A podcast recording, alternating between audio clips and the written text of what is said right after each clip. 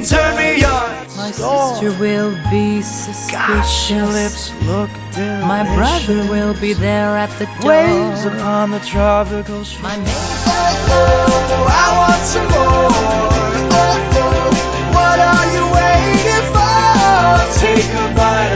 Whether life's disabilities left you outcast will lead or tease, rejoice and love yourself today, cause baby, you were born this way. So raise your glass if you are wrong in all the right ways. all your life. You were only waiting for this moment to arrive. This could be the end of everything. Somewhere only go, somewhere only we know. We taught the world new ways to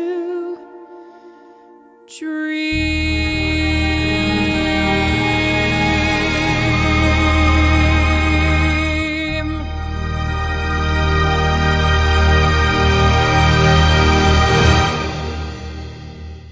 Hello, and welcome to Two Daydream Believers podcast.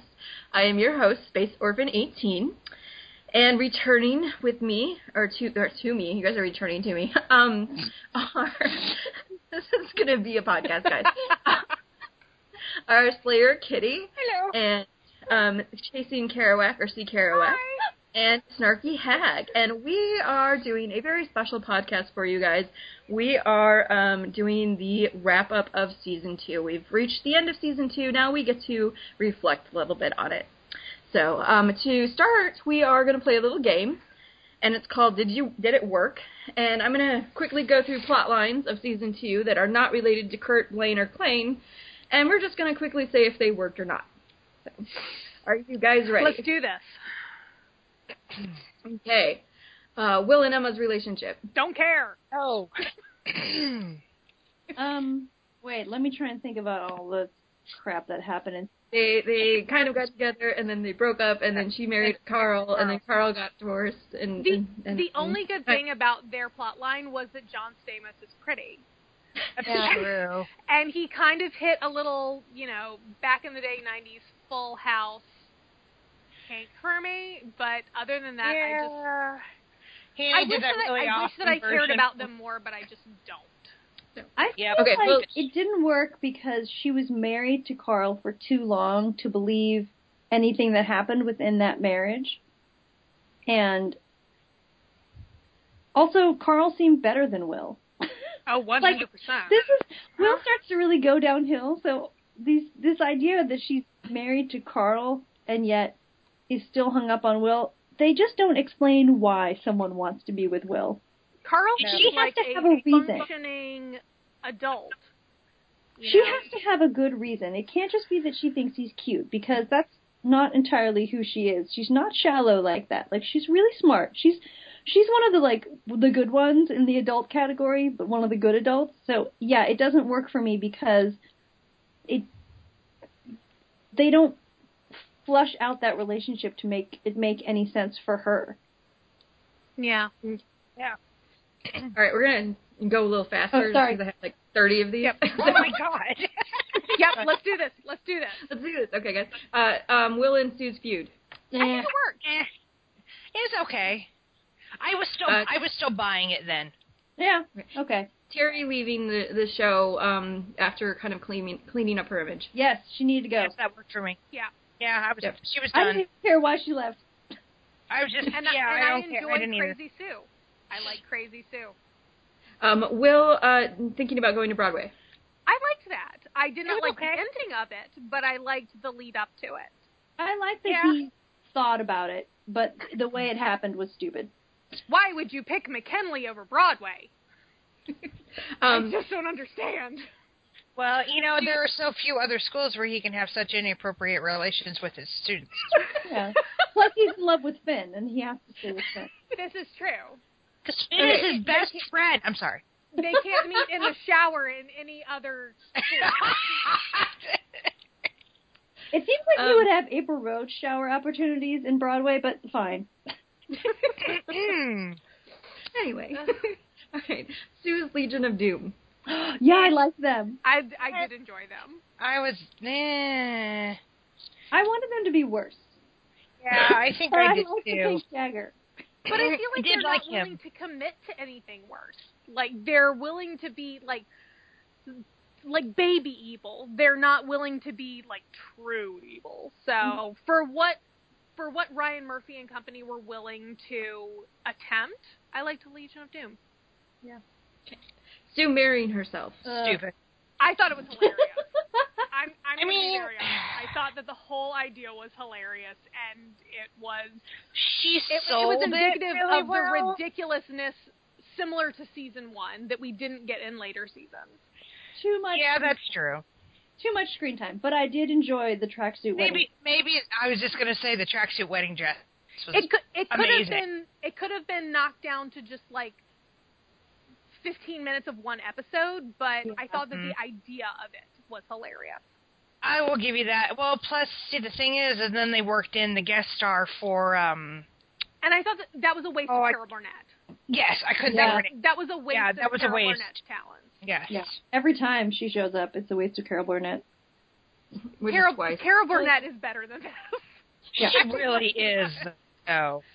Okay, uh, uh, this might sober you up a little bit. Um, uh, Sue and Jean, and and the death of Jean. I That was adored, good. I adored Oh, Ah, that. that was good. That was heartbreaking. That was good. And Sue needed that as a character. Yes. Mm-hmm. it's unfortunate it really didn't last for very and the long. but a- and the actress who portrayed Jean was She did a really good was job. phenomenal. I mean, I thought Yes. that it was wonderful. yes. Um, Emma and her OCD. I Um, like it.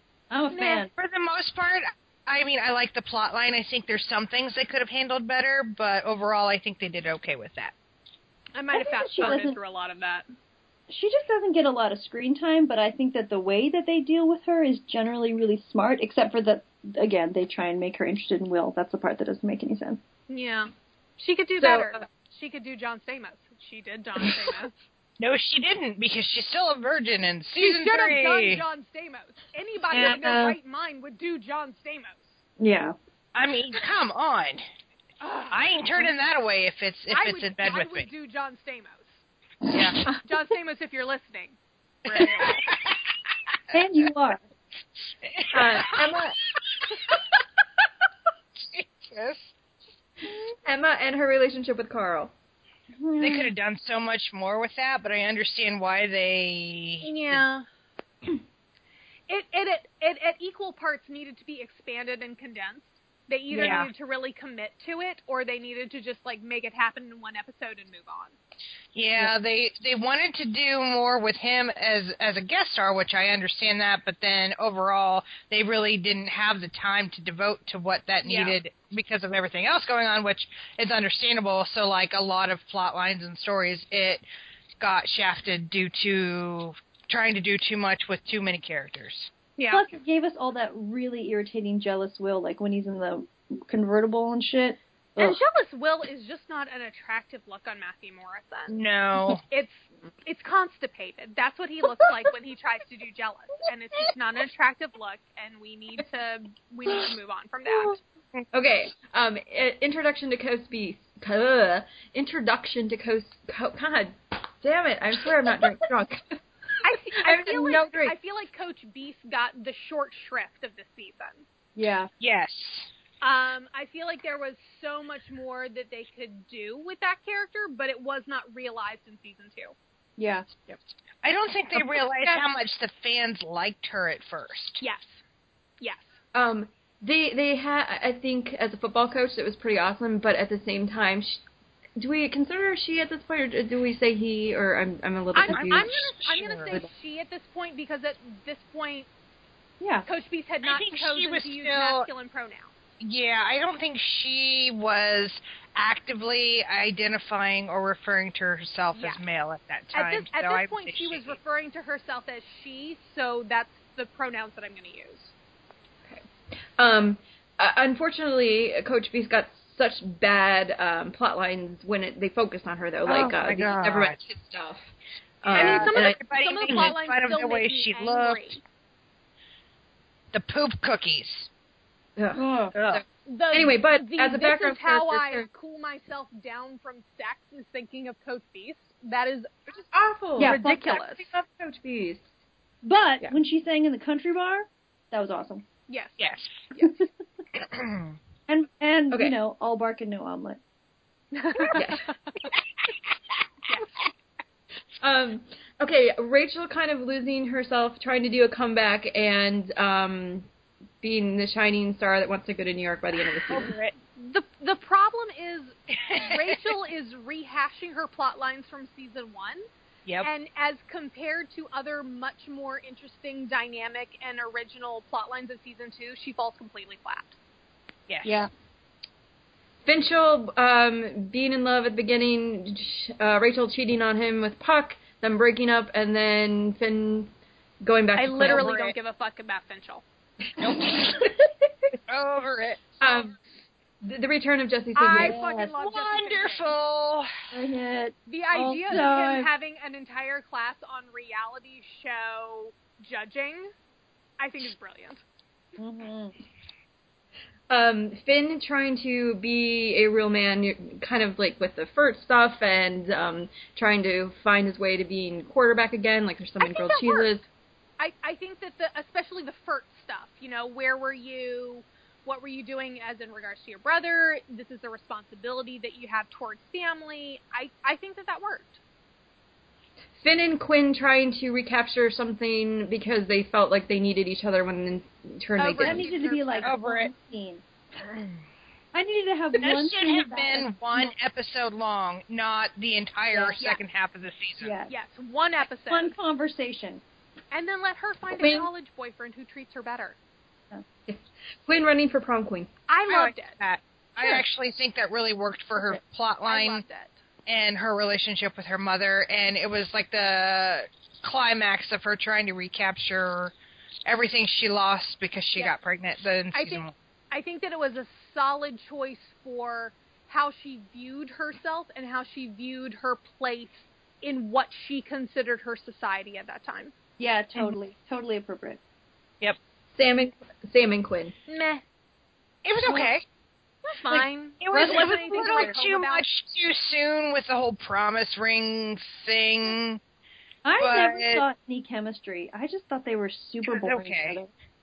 Boring plus boring. More boring. I mean, It was it was okay.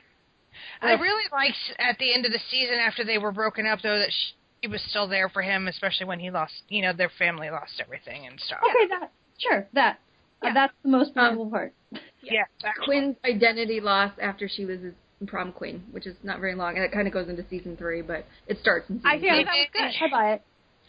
I mean, I do, but I feel like the, the things that she did to try to recapture that identity in the last couple of episodes really weren't given the focus it needed, and I they think- did a better job with it in season three than they did in Yeah. season two. But I think that I, I think that that's going to fall into some of my comments about what they did well and what they did poorly with Yeah. season two.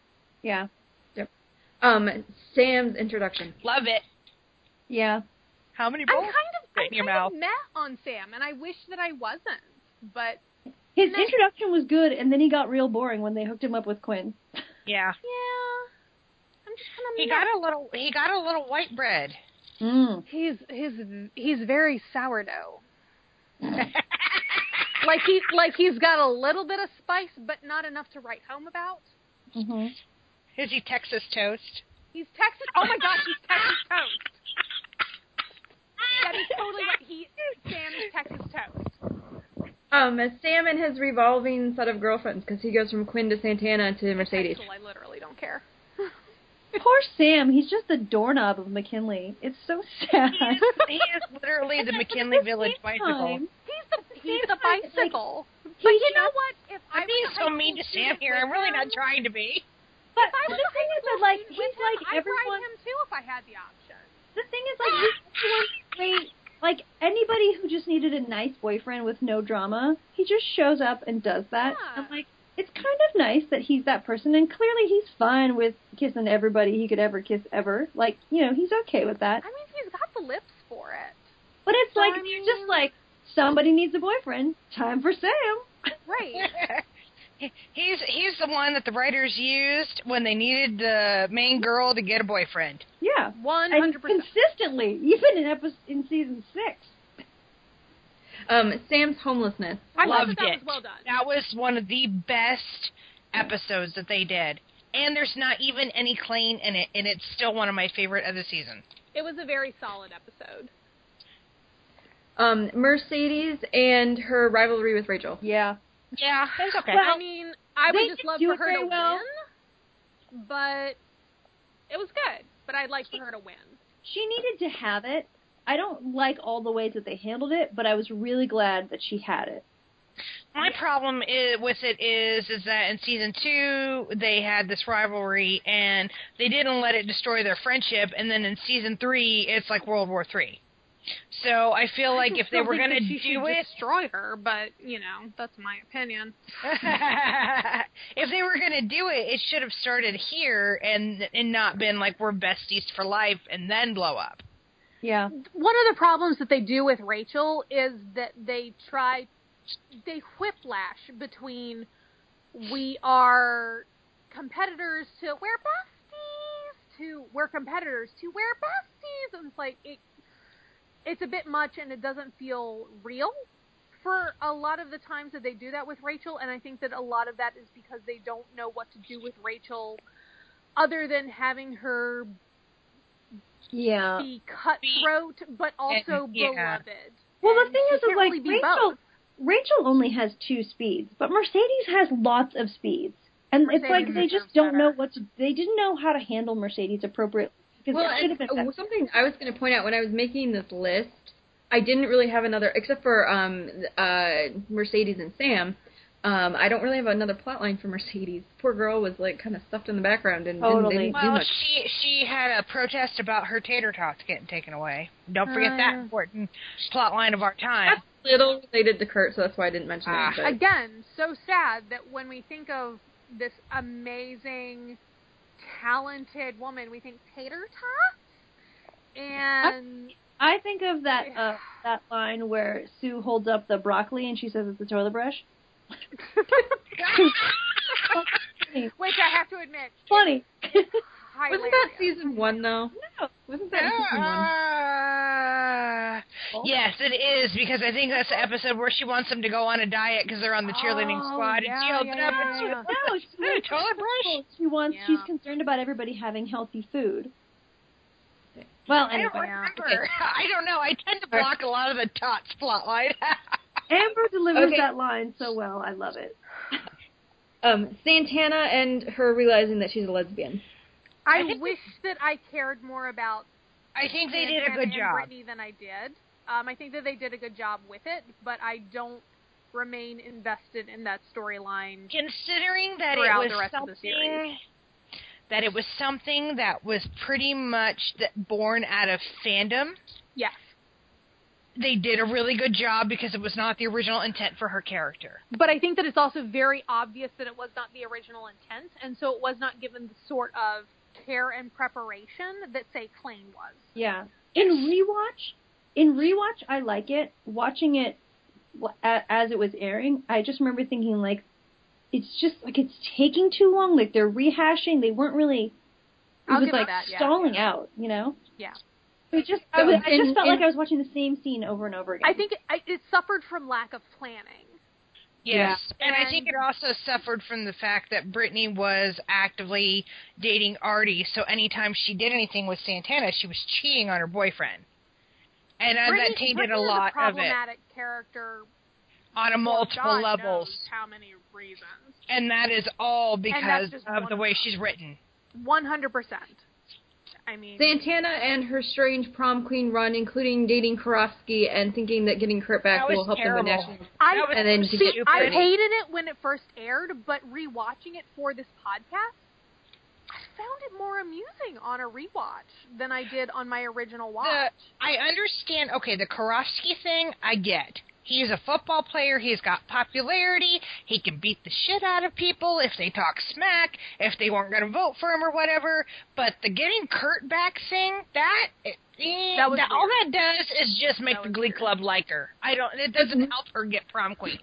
My personal issue with this um, one subject uh, is that I didn't like her manipulativeness to get Brittany back, and not that Brittany wouldn't go, but I just didn't like that I aspect. I of chalked that That's up some to of my the issues with same Hannah. the same area as the lack of planning for their storyline. Yeah. I mean, they just they just did not think it through when they were writing scripts. But I So- liked all the things that happened because of those choices that she made. Like it made for something interesting to watch. Yes.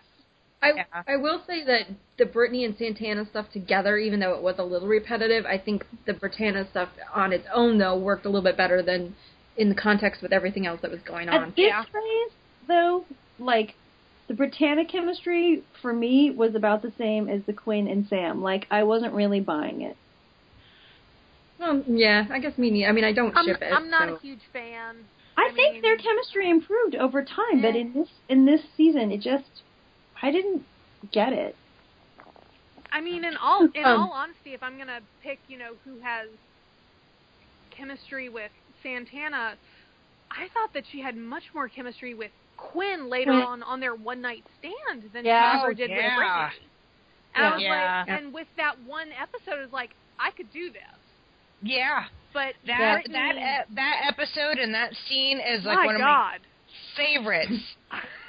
and, and it was just five minutes of them laying in bed talking to each other. They didn't even do anything. and I would watch an entire episode of that shit. But yeah, if compared you're both to naked, I mean, I'm uh, you have my attention. but compared to like what she had with Britney, and I just, and I guess it's probably because of the infantilization of Britney, which I have said on on other episodes that I've been on. I have a really hard time seeing Britney as a sexual character because of Because the way that she they does treated her not- and the way that they wrote her and the infantilization It's- of it, and so seeing her as a character with sexual agency, it squicks me. Yeah.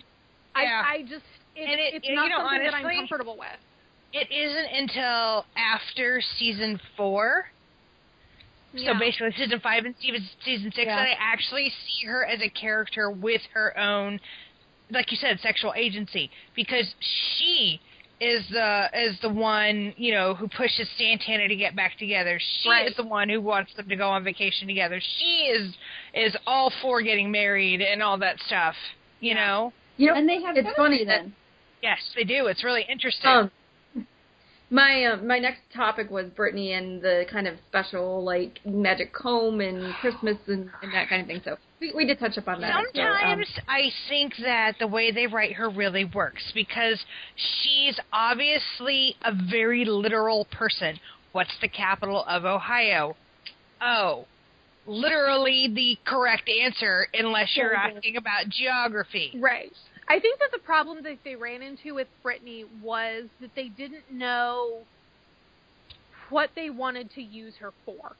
And so they used her for a variety of, you know, literal magic thinking, of sexual scissoring, of being ridiculous writing uh, reports in crayon about somebody's heart attack. I mean, it was kind of all over the place, and so you have this, at, le- at least for me, a very difficult time being able to pin her down where she existed in the Glee universe.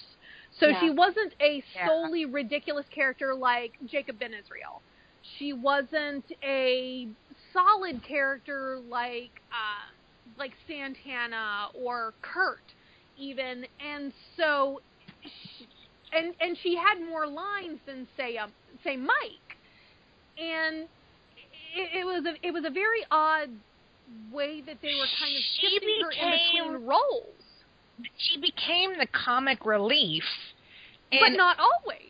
but not always. But whatever they had to do to put her there, they would, even if it was problematic. Yeah, and Yeah. she would be she would be that fantastic theater of the absurd, and then not always. Yes. Yeah. okay. Um, moving on, just to Oh, we're keep it still in going. lightning round. We're failing. this one. Lightning Uh, round. Failing. Uh, uh, Brittany and Artie. I Um, liked it for to a point, but Artie was fine. not. It's not the best boyfriend, but No. I think overall, I think he really did care about her, and I think she did care about him. So it worked for me for the most part. It's fine. Artie, Artie's friendship with Puck. It's fine. It was okay. It was amusing. I mean, when he's like, he's like, when when he said you were hanging with a grip. Remember, he put that on his what was Yeah. it his uh, probation form. It was fine. It was Yeah. okay. Um, Puck and Lauren. I loved Loved it. I love Loved Lauren. it. Lauren was Lauren was the one of the best things that they ever did in season two, and I'm so sad that they ended up getting rid of her. That was, that was us. What I was gonna say. Um, Lauren in general. Lauren is wonderful. Um, uh, Mike and Tina, who get literally nothing to do except for be in the background and be Asian? in a relationship. And For be what Asian they were in a given, relationship. they were fine for the Asian props. It's, I and like it's really that sad they that that's had- what they were given, but they should have been given Yeah. more. But But, I since they also weren't, like- But they had like a they showed that they had a stable relationship. I really liked that they were the, Based off the sex. stable relationship while everybody else was falling apart Like around they're them. supposed to talk to the But I- girls in the first. But I also don't They think talked that that was about- because they wanted to show a stable relationship. I think that that was because they forgot to write them. yeah, but when Rachel goes to talk to her set of girls during the first time, and everybody talks about their sexual experiences, what Tina has to say, and it's about her relationship with Mike, is actually like really great. That's season That's three, season though. three. Oh, We need to see crap! season two. Yeah, Well, they have, then I guess they have not bonked yet. I forgot. Get No, to the that kid. that hasn't happened yet. That happens over the summer. okay. Well, okay, Oh. but sure. Tina has some good things coming Oh, her way. Bow, chicka, It is wow, like- wow. oh, Yeah, buddy. Oh, Okay, uh, the the competition arc, them going from sectionals to regionals to to, to national. It was fine. It was just like I think uh, we touched on in other podcasts. It was predictable because we Needed knew. more warblers. well, everything needs more work. Everything needs more warblers. but So it's we knew they fine. were going to New York. yeah, that's what I was gonna say. Um, was that uh the first episode they talked about going to New York, and then you've already just blown your whole end. I mean, you know where it's gonna And go. and and, Yeah. and, They didn't Ryan get Murphy already nationals last confirmed. time. I mean, they didn't get to nationals last time, so you knew that then in this se- in this season they were going to get to. nationals. See, and it makes season three even more predictable Yeah. because okay, Yeah. they're gonna Yeah, win. they're going to Except win. for- And, yeah. What you think about those those competition episodes are a device to get them to New York so those characters can have those conversations about New York. The conversations that Kurt and Rachel have in New York about New York and the conversation that Finchel has in New York about New York all have a big emphasis on what happens later on with those characters because it's setting up all this drama that's going to happen. See, and I'm going to throw it out here. I don't understand what the hard on for New York is. Like, I get Neither that- does Cooper Anderson because Broadway is dead. you know what? If Cooper Anderson told me to go wherever, I would go wherever because I would. My God, Cooper Anderson. I'm sorry, I just had a moment. I'm I'm I'm We're gonna, gonna have take a Matt five Bomer minutes. moment, and it's okay. But I Oh don't, my God, I we're don't gonna take a understand minute. what the hard on for New York is because basically they've all said that this is the end all be all. The only way I can be something is in New York, and even for friends of mine who are theater aficionados, yeah, that's one option, but there are also multiple ways to get there. And I feel like they did a real disservice by making it seem like you either went to New York or you failed, fuckity failed. Yeah. Well, but I also think that in the context context of storytelling and continuing on past high school, they had to sadly, com- you know, go with the cliche: everyone goes to the same place. Yeah, So they could have. they had basically- two that's other the- solid that's the options that they could have chosen. They could have gone the Save by the Bell route, or they could have gone the Degrassi route, which I think that either one of them would actually have done better storyline. Either keep them in high school for forever and a day, a la the Save by the Bell route, which also would have given us a one season of nothing but summer, which would have given Oh, us a current That That would summer have been wardrobe. so great. interrupt. I'm gonna interrupt. You're not gonna. This is gonna sound crazy just because I own all of Saved by the Bell, which is sad. I know. One You can hundred percent, just- I do too. Um, Friends for life. but it's only four, They're only in for four years. It's only four four years of schooling for them, and then they go to the college years. But they have one entire season that's went that's them at the. It went to the beach.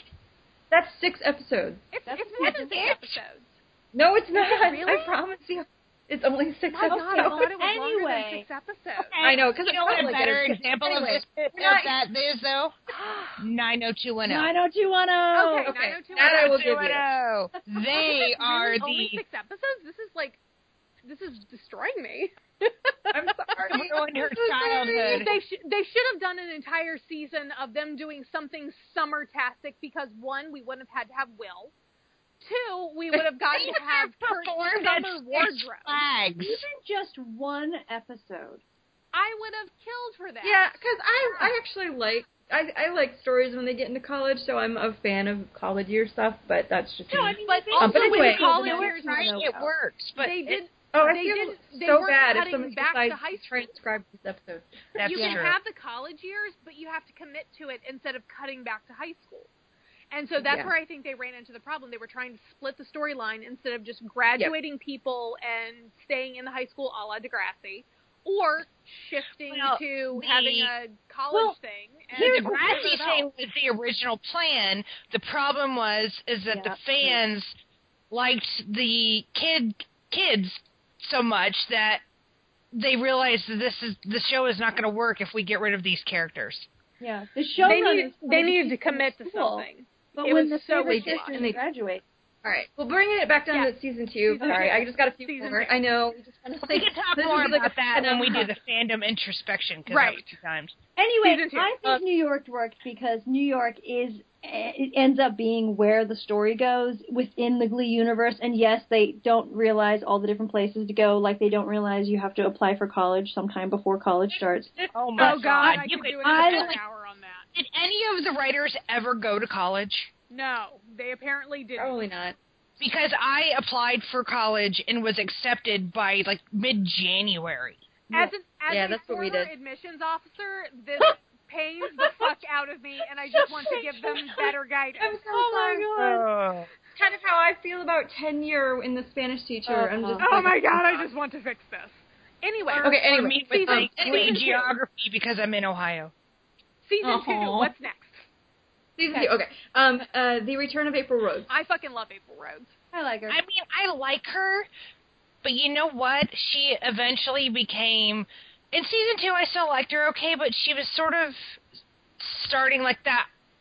I was kind of like, eh, do we really need her? But in season two, I feel like she played the role of presenting Will with another option that, in all honesty, he should have taken. Why the fuck would you not go to Broadway? Because Finn hasn't graduated from high school yet and can't take oh over the my classes at god, this it's time. a terrible choice. So in, in the realm of season two, I feel like she worked. I also liked her Crossroads musical. I did too, and you know what? My favorite song is one of the ones that was not released that they recorded for Crossroads, but they ended up not releasing it, and it got just like randomly released one day. It's called "It's 10 A.M. and I'm Drunk." Oh yeah, that's a good one. Yeah, It's a great one. Oh my God, do you I have feel it? that Post one on it. a personal level. I do have it, Okay, and I love if you it. remind me later or message me later, I'll try to get it to you. yeah, totally will. Uh. Holly Holiday. Meh, Eh, she's I fine. liked her in the substitute, but by the end of the season, I was ready for her to go. I feel Yes, like she was exactly. a, she was a one episode character, and they kept bringing her back, and the shtick was old. Yeah, Um. substitute was like the perfect um, one-off episode for her. Yeah. Uh. Special topics such as sex, alcohol, and religion. Yes. I, I- I, I feel like Go- yes. so so here so here's my argument with this again with things that worked in season two but were harbingers of doom for the rest of the series i feel like Yeah. it worked in season two because Yeah. it was the first time they had done it but i feel like it Totally. also gave them uh, the idea that this works so we should replicate it yeah. and then it didn't work in the rest of the series yeah. Agreed. Mm-hmm. Um, and my last one, we actually got to the end, guys, um, Wow. is any kind of themed, uh, like, holiday or tribute episode. i fucking love holiday episodes Yeah. so give, Yeah, give me all of, worked. give I me can't all remember of what the tribute christmas episode slash was. snow slash you know, Uh, holiday season two episodes, and Christmas I'll do it. episode was a very Gleek Christmas, so it's maybe it's cold outside and Sue dressed up like the Grinch. Okay, Um, so the I only only care about actual- Baby It's Cold Outside, obviously, and that's so good I don't care about the rest of it. Yes, I'm in. Yeah. The Can, only can, instead actually- of calling it a holiday episode, can we just call it "Baby It's Cold Outside"? Well, I was talking about so- silly love songs too. Can we call it the Clank Christmas special? No, I'm just kidding. No, So basically, it works with Plain, but I don't care about it with the rest of the thing. And I uh, also- silly love songs. Also, I think um, I really enjoyed Curtin Plain's plotline. I think that some of the Finn Quinn Rachel stuff was, eh, but I really love the fact that Santana gave them Plain. mono. The two uh, tribute episodes are Brittany, Brittany, and Rumors. What about Rocky They Horror? both worked. Well, Brittany, Brittany was About what? which one? Isn't Rocky Horror in there? Oh, with it Rocky is. Horror. I don't have that right now. Oh my god, I forgot. that. Shame. Rocky Horror Shame. considered a That tribute? one. I think so. Well, for the record, I thought the Rocky Horror episode was great, and all the songs are great. Yes. Um, I thought their Britney one was good, I thought probably Britney could've because been they better. hadn't done anything like that yet, so they were trying it out. I think that the underlying plot, the fact that they're all going to the dentist and getting high, was a little bizarre, but it's not the weirdest thing that Glee has ever done. But I also feel like that sort of weird was one of the things that I found enjoyable about Glee in the first True. season. Yeah. So I was, I really enjoyed that in the second season. Again, things that worked in the first and second seasons that that they gave up.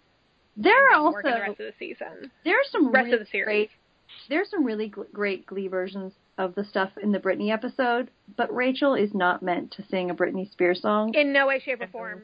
and hers are you like you know like they needed to if they wanted to have the song with the video about Finchel, Santana needs to be singing it or somebody else needs to be singing it because it's just not the right thing for her voice. Leah Michelle is a very talented singer.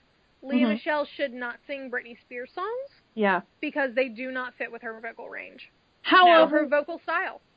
when Artie sang "Stronger," that was great. It was That was great. amazing. That was great. I don't even so like good. him. I don't even like him, and that was great. And I was like, you People played football, Artie. should be willing and able to do sort of the vocal fry, yeah. which I think that Naya Rivera is very good at, and I Yeah. think that um, shoot, whatever the I name of Brittany Pierce is, she should do that. But Uh-huh. I think it's, at that it's not point, her something that voice Leah's wasn't very really good strong. at. She's Or Oh, Heather Moran. I just There don't we think her go. Voice was strong enough at that point, which is funny because you know we're talking about Britney Spears, of course, but right. also another strong voice. Leah should stick Okay. to Barbara Streisand. Um, I'm going to um, kind of time this next topic so we have plenty of time to talk about Kurt and Blaine and Clayne. Okay, I'm looking forward to the buzzer. Sorry. Uh, um, we do. We need a taboo I- buzzer. Um, the next thing that the next kind of uh, place I want to go is this season. When a lot of people look back at it, are is actually um, most of the time considered the best season of the series. And my question for you guys: Do you think it, it holds up? Do you think that our perception our perceptions have changed since it's first aired? Has it gotten better? Has it gotten worse? How do we feel about season two looking back on a closed canon and with history behind us? I think if you're if you're forced to look at a full season, comparing them season to season, this one is actually the tightest one because the writers went into it knowing what this glee monster was and all of the things that they do where they respond to pop culture, they hadn't gone off the deep end with some of it the way they do later on. And so it, it has it has some things that are not that great, but it has the best um, focus in terms of characters and the way the characters actually end up being. The way the characters are in season two are pretty typical to like some core things about what they are. And it definitely has some struggles, but when you look at like, you know, problems with, like season one is kind of it, it's great, but it's very, you know, front half, back half, black and white different. And the other one, the other seasons get more and more problematic because they're Yeah. just they're either not focusing on anything or trying to do too much. And season two has basically has the least problems, so it ends up being the best. I would agree. I think that season two has an overarching theme, and I think that it has forward momentum as compared to a lot of the other seasons. I think that the separate Kurt at Dalton storyline really benefited them because it gave them a way to weave the episodes together. Yeah. Um, uh, because I think that too often they have the tendency to go off on here's this side character, but we're not going to explore them enough so that they're fully formed, but we're going to do it enough so it's spending an entire episode on them. And having Kurt at Dalton force them to have checkups with that one storyline that gave it a way to to link things together. Um, I think that I agree that the characterization for this season is definitely the strongest, and I also think that this season was really benefited by the introduction of Darren Chris. And I mean, I know uh, there are a lot of people who are Darren Chris stands. I'm, I'm not, I'm not one of them. I, I find him enjoyable as an actor, but I don't really care about his personal life or whatever. But I think that him on screen is phenomenally magnetic, magnetic and charismatic, and having that introduction of him and the Warblers drew people in in a way that uh, they had not seen in season one. Yeah. Yes.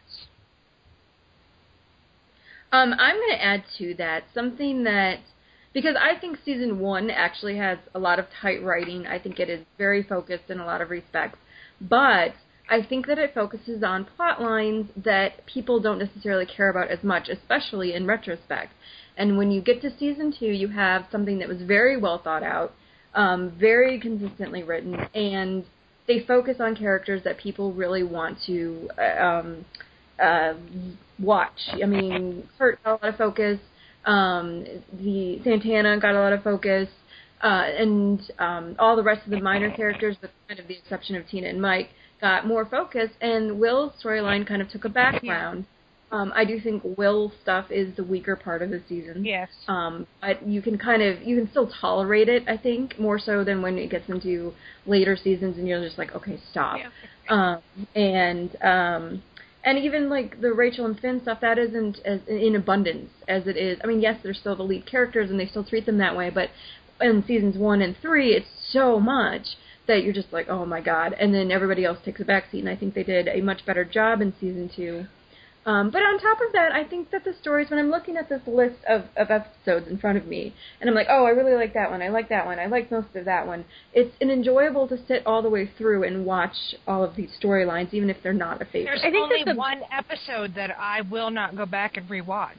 Well, don't, save that because at the end I am going to do what is your favorite and what is your least favorite. So Okay. hold on to that. I think thought. that season two also did a really good job of tapping into the zeitgeist. I mean, I think that it was the right time, the right place to do a storyline like Curtain Blames, where you have these two teenage boys who are very obviously um, connecting on a romantic level, and then the the dating and the kiss and it's not something that we had seen on network television beforehand and they they did it at the right time in the right place and i think that that's a lot of also why the season sticks out to people is because you have this memory of this is what they were doing and this is what i was experiencing at that time and it, and it just hit in the right place at the right time with the right storyline and the right actors. and it, it was funny too. I think there's a lot of things that are funny in season two, and and where I mean, I think like season five, I think is hilarious in a lot of respects. I think that some of the humor stuff, like in season three, I don't think the show is very funny. Yeah. Um, and so I think that Yeah, comedy, I think that you're right. the premise, um, it, it's still very funny in a lot of ways as well. they didn't try to take themselves as seriously as they do in later seasons. This is this Oh, is and- the beginning of them saying, "Oh, well, we're an important show that deals with important issues, and we should do this thing." This season is two right. still had some had some ridiculous aspects of it, Mhm. too, which is what I really enjoyed about season one. when the show blew up in season two and they realized how popular it was, they started to buy their own hype. So by the time they got to season three, they were so full of themselves, it and it showed.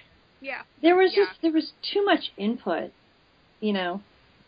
It was trying to do too many things. I mean, it's it's not a show that can be everything. They were trying to be everything to everyone. Yeah. and it's it's not something that anybody can do successfully and glee most of all. Especially when you have 15 characters that you have to service. oh and god Yeah, so. But, so yeah, I'm, I'm, so do you guys think that looking back, season stu- two still holds up as the best then? I think it does. season two actually. is still my favorite It's mine too. You know what's funny is that when I first watched season two, I hated it. It's kind of funny what time and Interesting. reflection. And, I know, isn't what it? did what did you Uh, hate about it Britney, Britney. I didn't like. I don't like Britney Okay, Spears songs. yeah. That's. But, I mean, That's- like. Uh, Well, that's just one episode. whatever. I know exactly. No, I I didn't really. At first, like I was kind of coming out of season one being kind of a casual, real casual fan, and um, I hadn't fallen in love with Klain yet. Um, and I thought that they, I kind of stopped watching casually a- around after Furt because I thought they were taking Kurt off the show, and um, wasn't really with it until season three. so, but i mean on but on rewatch i find that i enjoy s- like season two has always been my favorite i enjoy season two um i like the characters i like the storyline but when i was rewatching it for this podcast so that i could be able to speak with some authority because it had been a very long time since i had watched straight through i realized that i like season two even more and i think that a lot of it was because i'm i'm kinder to it now um, Oh. instead of watching it as part of fandom, going, "The fuck are you doing? I can't believe that you're doing this." Oh Like, my you god, know, yes. I get it. I see it. Like I hated, hated blame it on the alcohol the first time I saw that episode. It's so I funny literally now hated- though. But looking back on it, like this is hilarious. I get it. Um, but it's not something that I appreciated when I was watching it with fandom goggles on the first time. hmm But I also think the showrunners got lucky that that's how it turned out. Oh, I don't think they planned that at all. I, I, I think it's pure luck. Um, so, kind of um, taking this in a different direction. First, I want to pause uh, just for a quick second, and I want to tell you guys something hilarious. My mother on Facebook just posted the Barbara Streisand and Judy Garland duet of Happy Days uh, um, on my Facebook. I'm like, that's great timing, Mom. I love that. That's fantastic. I like it. And if you have not seen it, um, I should post it on my uh, blog again. You should check it out because Kurt and Rachel are basically wearing the same outfit. yeah. That I That's knew. I fantastic. knew that. So, um, okay, well, getting on to the main event of this podcast, um, talking about Kurt and Blaine and Clay. Um, Um, my hands and rub them together. Start talking about, um, let's talk about Kurt and his, looking at this whole season where he starts, they're kind of wrapping up some season one stuff at the beginning, but he's very depressed. He, he's getting bullied. He's kind of dealing with the fallout of his blown up crush with Finn. Um, and um, dealing with his dad almost dying of a heart And I attack. think that, and if you, if we could talk for a second overall about kind of his depression a little bit, because we find out in 2009 he was suicidal. And that was before he joined and that Glee was Club. so. It's really interesting. I kind of wish they'd done more with that in retrospect because if you think about where he was before that, and then all this stuff starts happening to him, I feel have like I don't know. conflicted- but that's an I have entire conflicted year opinions after. about 2009 because I feel like a lot of that was not planned when they were writing it and they were doing it retrospectively, and so Totally. Yeah, I, don't know. it, I, It I was feel done like we're reading a lot of retrospectively, but I thought it subtext was in done based on 2009 that was not there in the beginning. Yeah. possibly. I liked that they did it retrospectively. I thought it was I thought it was better than what they would have come up with anyway. And you could say that Kurt was depressed before Glee Club, but maybe he was just depressed because it was pre Mercedes. Oh, Mercedes. that was kind of what I wanted. A point that I wanted to get to is that the beginning of season three. I, I, I season three. Wow, gosh, season two. Um, I feel like Kurt's kind of in this darker place, but there are all of these things happening to him, and it's not this. He went through all of season one. He got happier for a while, and um, and even at the end of season one, he was in a good place. yeah. Yeah. And so I feel like a lot of this comes from being, you know, he's he's lonely. I think that is Yeah. the biggest thing, Yeah. is that he's still surrounded by people he loves, um, you know, he's got his dad, he's got um, he eventually gets Finn, and he's got Mercedes, even though their friendship is changing. Yeah, well, Um, even at but- the beginning of it, what is it? Is it duets? And he was like, I just want someone I can walk down the hallway with and hold their hands and dance at Oh. prom and whatever Oh. that quote. Yeah. I'm mangling that quote, but you know, I and just and, want he's to hold lonely. hands With somebody. and so I think that that kind of plays into a part, and um, I'm kind of saving the Queen stuff for last, but like, I it it kind of Kurt goes on this journey through all of season two, so he he's in this kind of darker place, and by the end of it, after all of this stuff happens, he comes out more confident and kind of Alamo ready to had a take on pretty good year. Had a pretty good year. He did. and yep and just happy and it's so and, and people often scoff at that line and we did talk quite a bit about it in the new york um podcast but um just that yeah okay maybe his year started out pretty crappy it got gradually better and you know a lot of really good things and it, you know happened to him along with the bad things and it just made him a better um a better person and therefore a better character i, I think kurt's arc uh, in season two is one of my favorites on the entire One show. of the What I best love- things is that he got to smile, and we What didn't I really love- see him smile in season one. We got to see him smile in season Oh, two. It's true. And Kurt's one of the few characters who they let who they let have experiences that he learns from. Yeah. Like, It's not even so much I- that they are good or bad, is that he goes through all these things and it gets added to the character that he is. and and if I can, I don't know if this is a um, a controversial opinion. I think that his character development in season two was better than Rachel's. Oh, 100%. I think Character I development agree. across the board. Rachel barely has any character development through the entire series. It's really I was just gonna say that. Rachel's Yeah. not allowed to have character development. I mean, She's not. allowed to, you know, be angry that she didn't get a solo, but then she'll get it. Yeah. Like she she doesn't have she she is not the one who's having the Joseph Campbell hero's journey. Yeah. She's she's not allowed to have experiences, she's not allowed to learn from them, she's not allowed to make any sort of character progress she is who she is, and she will always be who she is, and the show will reward her for being who she is. Absolutely. Um, a- as I mean- opposed to some of the er- other characters who are, especially Kurt, who is forced to go through trials and tribulations and emerge victorious, regardless of what that victory looks like. Maybe. he I- might win. He might.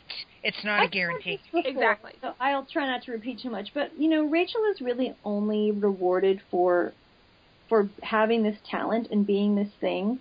So we only see her having emotions within the context of well, now she's going to sing a really powerful ballad Yeah. because Finn kissed someone else, you know. And Yeah. then and then you look at what they do with a bunch of the other characters, but especially Kurt, where he gets to have all these life lessons where he learns about being a person. You know, and she We really definitely see more of Kurt's Yeah, family like, life. Mm. he gets to be like a fully fleshed out character and she just continues to be this thing and it's like nobody ever really loves Rachel for Rachel. They always just talk about her talent. So of course the only thing she cares about is her talent because she sees that as the only way that people love her and it's just like this nonstop cycle throughout the entire series. And so it's cool that Kurt gets to have all this stuff, but then when you look at Rachel, it's so frustrating because imagine what Rachel could have been in seasons Yeah. four, five, and six True. had she been Her- able to be more than just a cha- like a characterization. She's of it. she's allowed to, she she's never allowed to be more than a power ballad. yeah, Kurt's allowed to have adventures. yeah. And they And really life should have lessons. let Rachel have adventures. And he has a whole universe of people who are who are Yeah. part of his world. Yeah. You know, we see Rachel. She has Finn, and she has Kurt, and we hear that she has some dad. But Rachel like, really has nothing. and we see we see um fuck what's her name Shelby from time to time, and her Yeah, weird. Mm-hmm. but relationship Shelby with the world. basically pops in, says, Hi, I'm your mom, and then, Oh, I didn't realize I didn't want a grown up daughter. I want a baby. Let me split. Yeah, and then you know. Well, and she- she Joe only tries split to after show she up took Will. another Joe baby tries to daughter. put Will in as a Mm-hmm. and Will's not really a father figure or a mentor for Rachel either. He doesn't really. I mean, he gives her the microphone, but he doesn't do anything. He doesn't help her grow in any way, and so it's irritating to watch Rachel basically just Just Right. spend time. Yeah, Rachel she- has no journey, which Yeah. is which is a big Which is disservice funny. because she could be a very interesting character with a very interesting set of experiences, but they never give her the experiences They don't. to let her to let her grow. It's kind of funny. mildly grating be a man trope that they're super into, which um, I know that Yeah. they try and say that that was all about Finn, but really the character that it manifests in is Kurt. Um, Yes. So be a woman trope. The writers apparently never figured that out.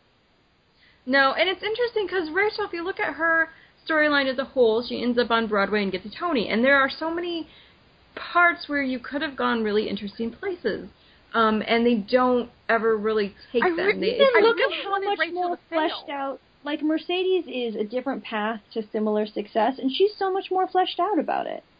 I really wanted Rachel to E, even with fail. less screen Way time. less. you know I, I wanted her to fail and to like to not get into Miata. I wanted her failure to struggle. mean something because for Yeah. her to fail and then have it handed to her feels like a slap in the face. I want I wanted her to have to to struggle for something. to succeed and to like I I have no problem with her ending up victorious at the top. I mean that's that's the I basis want of to the have story, a reason to but root for her. The entire Exactly. premise of the show was here Yeah. are these characters, they're misfits, outcasts, underdogs. You we want you to root for them. right. But, I But what can't they, root what they for you told if us you're going time to give her and time everything. again Yeah. Is you know you're working hard, but we're gonna give it to Rachel. And then we see her Um, do nasty stuff to her friends. Yeah. And but it's, okay because ugh. it's Rachel and Rachel will succeed. yeah. And I like Rachel as a character, but my God, just let her fail. yeah. Um, kind of going back to Kurt, something that I find a little sad though is that after this season, he doesn't ever get strong character focus. Um, season three is really and that's a why prop season for Rachel. two is my favorite. season four has another prop for Rachel. Season five has a lot of good Klain stuff, and at the beginning has a lot of good Kurt stuff. Um, but they don't go anywhere with it in season six. I think so, Kurt has a lot of great stuff. It's just so spaced out between so much other filler that Yep. it gets it gets lost. Give It's me not- season it's two and the tightly written. It's not as, as tightly written and it's not, and, but when and and because of that it feels like there's not as much of it. sure, and when but like when Kurt gets screen time, it's usually pretty powerful. It's Yes. just he gets it gets diluted with all the other stuff. And I really like season five, Kurt. I think there's a lot of really awesome stuff to pick apart there. Um, it just it doesn't it's not as cohesively Oh, yeah, written as totally season not. two. No, so they, they lost that ability. After Well, season. to be fair, a lot of shit went down right before season five, so they had to rewrite a whole lot of stuff. well, then why but- is season four so messy? I mean, I, there's that. That's a There's- completely different there's, issue. There's a lot of I other think there's messy just- aspects that we can't blame on internal issues. There's just so Right, much I- dog shit going on. I, I look at season three and season four, and they're kind of a mess. And I look at season five, and I think that storylines work there. Now, I'm going to preface this with I don't think it's it's tragedy what happened to Corey Monteith. It is, and Finn dying is a tragedy. But coming out of it, their storylines Can, worked a can little I bit better. say than something really weird? I think that when that happened, they sort of redevoted themselves to the show. yeah. And I think that's I can why, see in that. some ways, it works a little better because they. It was sort of like, I don't know how I want to word it. It was sort of like say, oh, okay, well now we really have to pay attention to what we're doing. Yeah. And Kind I of a feel thing. Like, you Well, know, the and they stuff that and they seem took like- some time off. Yeah. Like, the Well, stuff that 'cause they had kids been in season coasting five for a seemed while. like they were just Mhm. like kind of trying to get. When they get to New York at the end of season five, you can tell that they've been like trying Well, to get At there. this point, Ryan Murphy had like four shows on TV, and he Yeah. didn't know where he and he had just had a kid, and he didn't know where he was half the time. I don't think. And good Lord knows he has never been good with anything beyond a season two. yeah. Pretty much. I mean, he is Yeah. the idea of him being able to focus on any sort of storyline past a 13 episode season is Yeah. is it it he's he has not shown his ability to do that in any of the shows that he has done. hmm Nope. Um, so And you mix that with the insanity that is Glee. It's Yeah. just like it's and that's amazing. how we how- ended up with some of the stuff. It's amazing it lasted for six years. Seriously. I- in all honesty, I'm surprised that it did. Well, and I think that um, the also um, even without the tragic death of Cory Monteith, I think that having the, the season six be the end date, they knew they were gonna have two more seasons. Mm-hmm. That gave them a chance to figure out how they wanted to end it. And I think And what- originally what- that's why that's what the studio was thinking. It's like, okay, when we renew this, we know you, you've got this, this, this, this, and this to take care of. You figured out this is your end date. And I think an end date is really helpful. I mean, I think that Oh, yeah. it's, uh, Um, Yeah, what, a good um, way to focus writers to be like, what are the stories you want to tell? Here's the amount of time Vampire you have to Diaries do is it. a good example of that because they found out going into this season it's going to be the last one. well, So I they would have give the all very season to plan out how they want to end things. um, Lost, the show Lost, worked way better with a, an Yeah. ending. They had three years to, to wrap it And I, up. I would throw out Orphan Black knows that they have two seasons left and they have to wrap up all of their storylines and they have done, um, which if anybody has not watched Orphan Black, I would highly recommend it. so Um, fucking good. Uh, I um, haven't. so good. So I'm fucking- alone. but they they know I'm that gonna- they have a, they have this many episodes to wrap up their story, and they can do that because they've shown uh, the ability to be able to be succinct and move a story along. And having that end date gives them something to work towards. to put it in perspective, I think a lot of people don't think of it this way, but I'm going to put it this way. American television is a lot like fan fiction that keeps writing, keep going Yeah. Eh, and going, and just doesn't have. Eventually, That's- you hit the point where you need to end the story and stop beating the dead horse. Right, but they're going to Right, produce exactly. it as long as people are reading it, even if the Uh-huh. storyline is done. Even if it sucks, if people are still watching it, they're going to keep making it. There's a reason. And a good story has an ending Because point. I'm- some and I'm stories not- need 13 episodes, some stories need 100.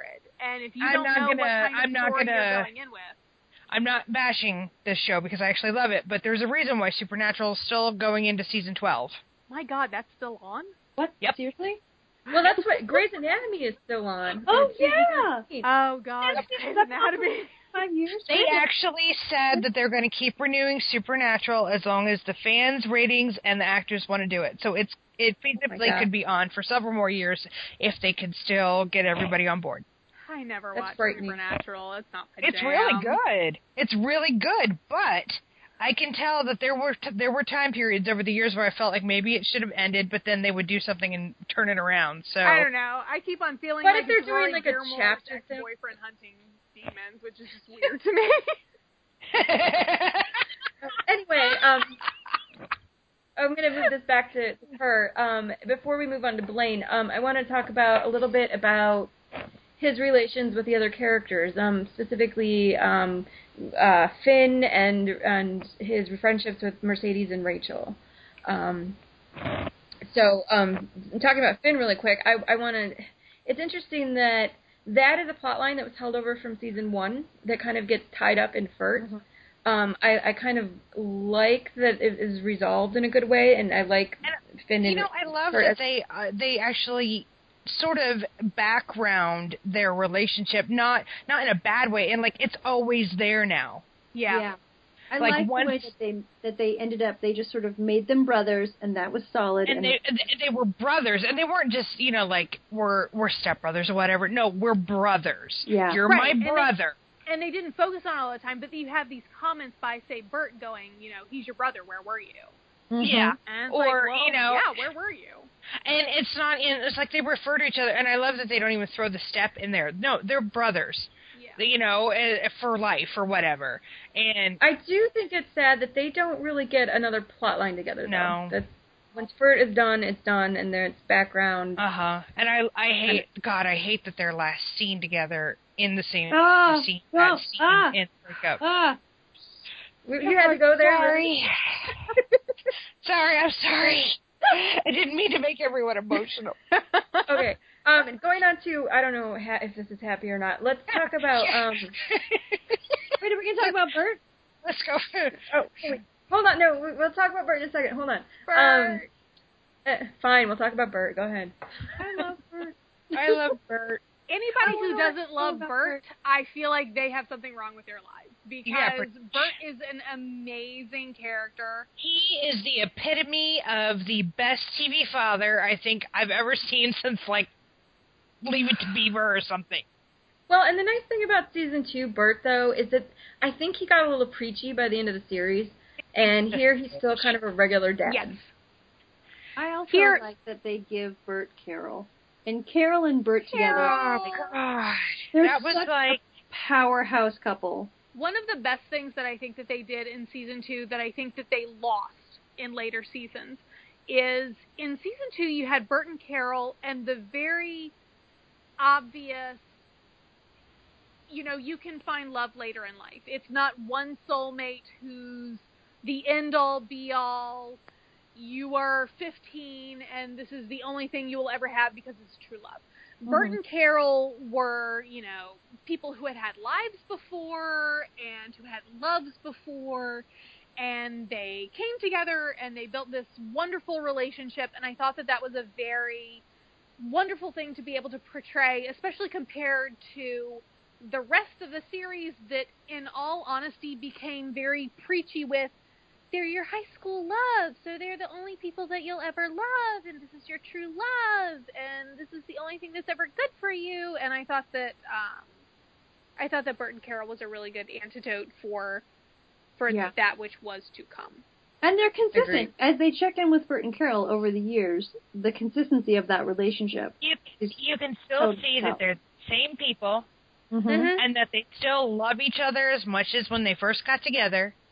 And I just love watching, listening to them talk and watching them interact with each other because you can just see there's so much wisdom and and you know affection between them and the way that they relate to each other and talk to their kids and I just oh I just love it My heart belongs to Bert and Carol.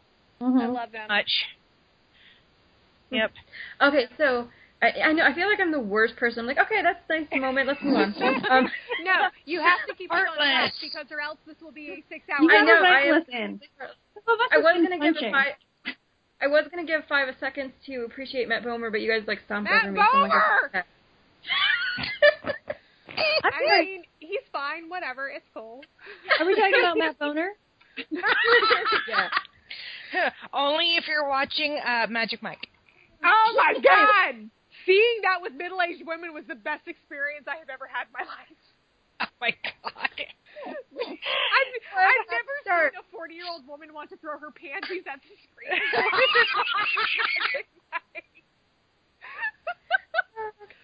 I'm sorry. Wow, I, I I'm pulled myself just together off. now. Um, it's okay. Whatever. It's fine.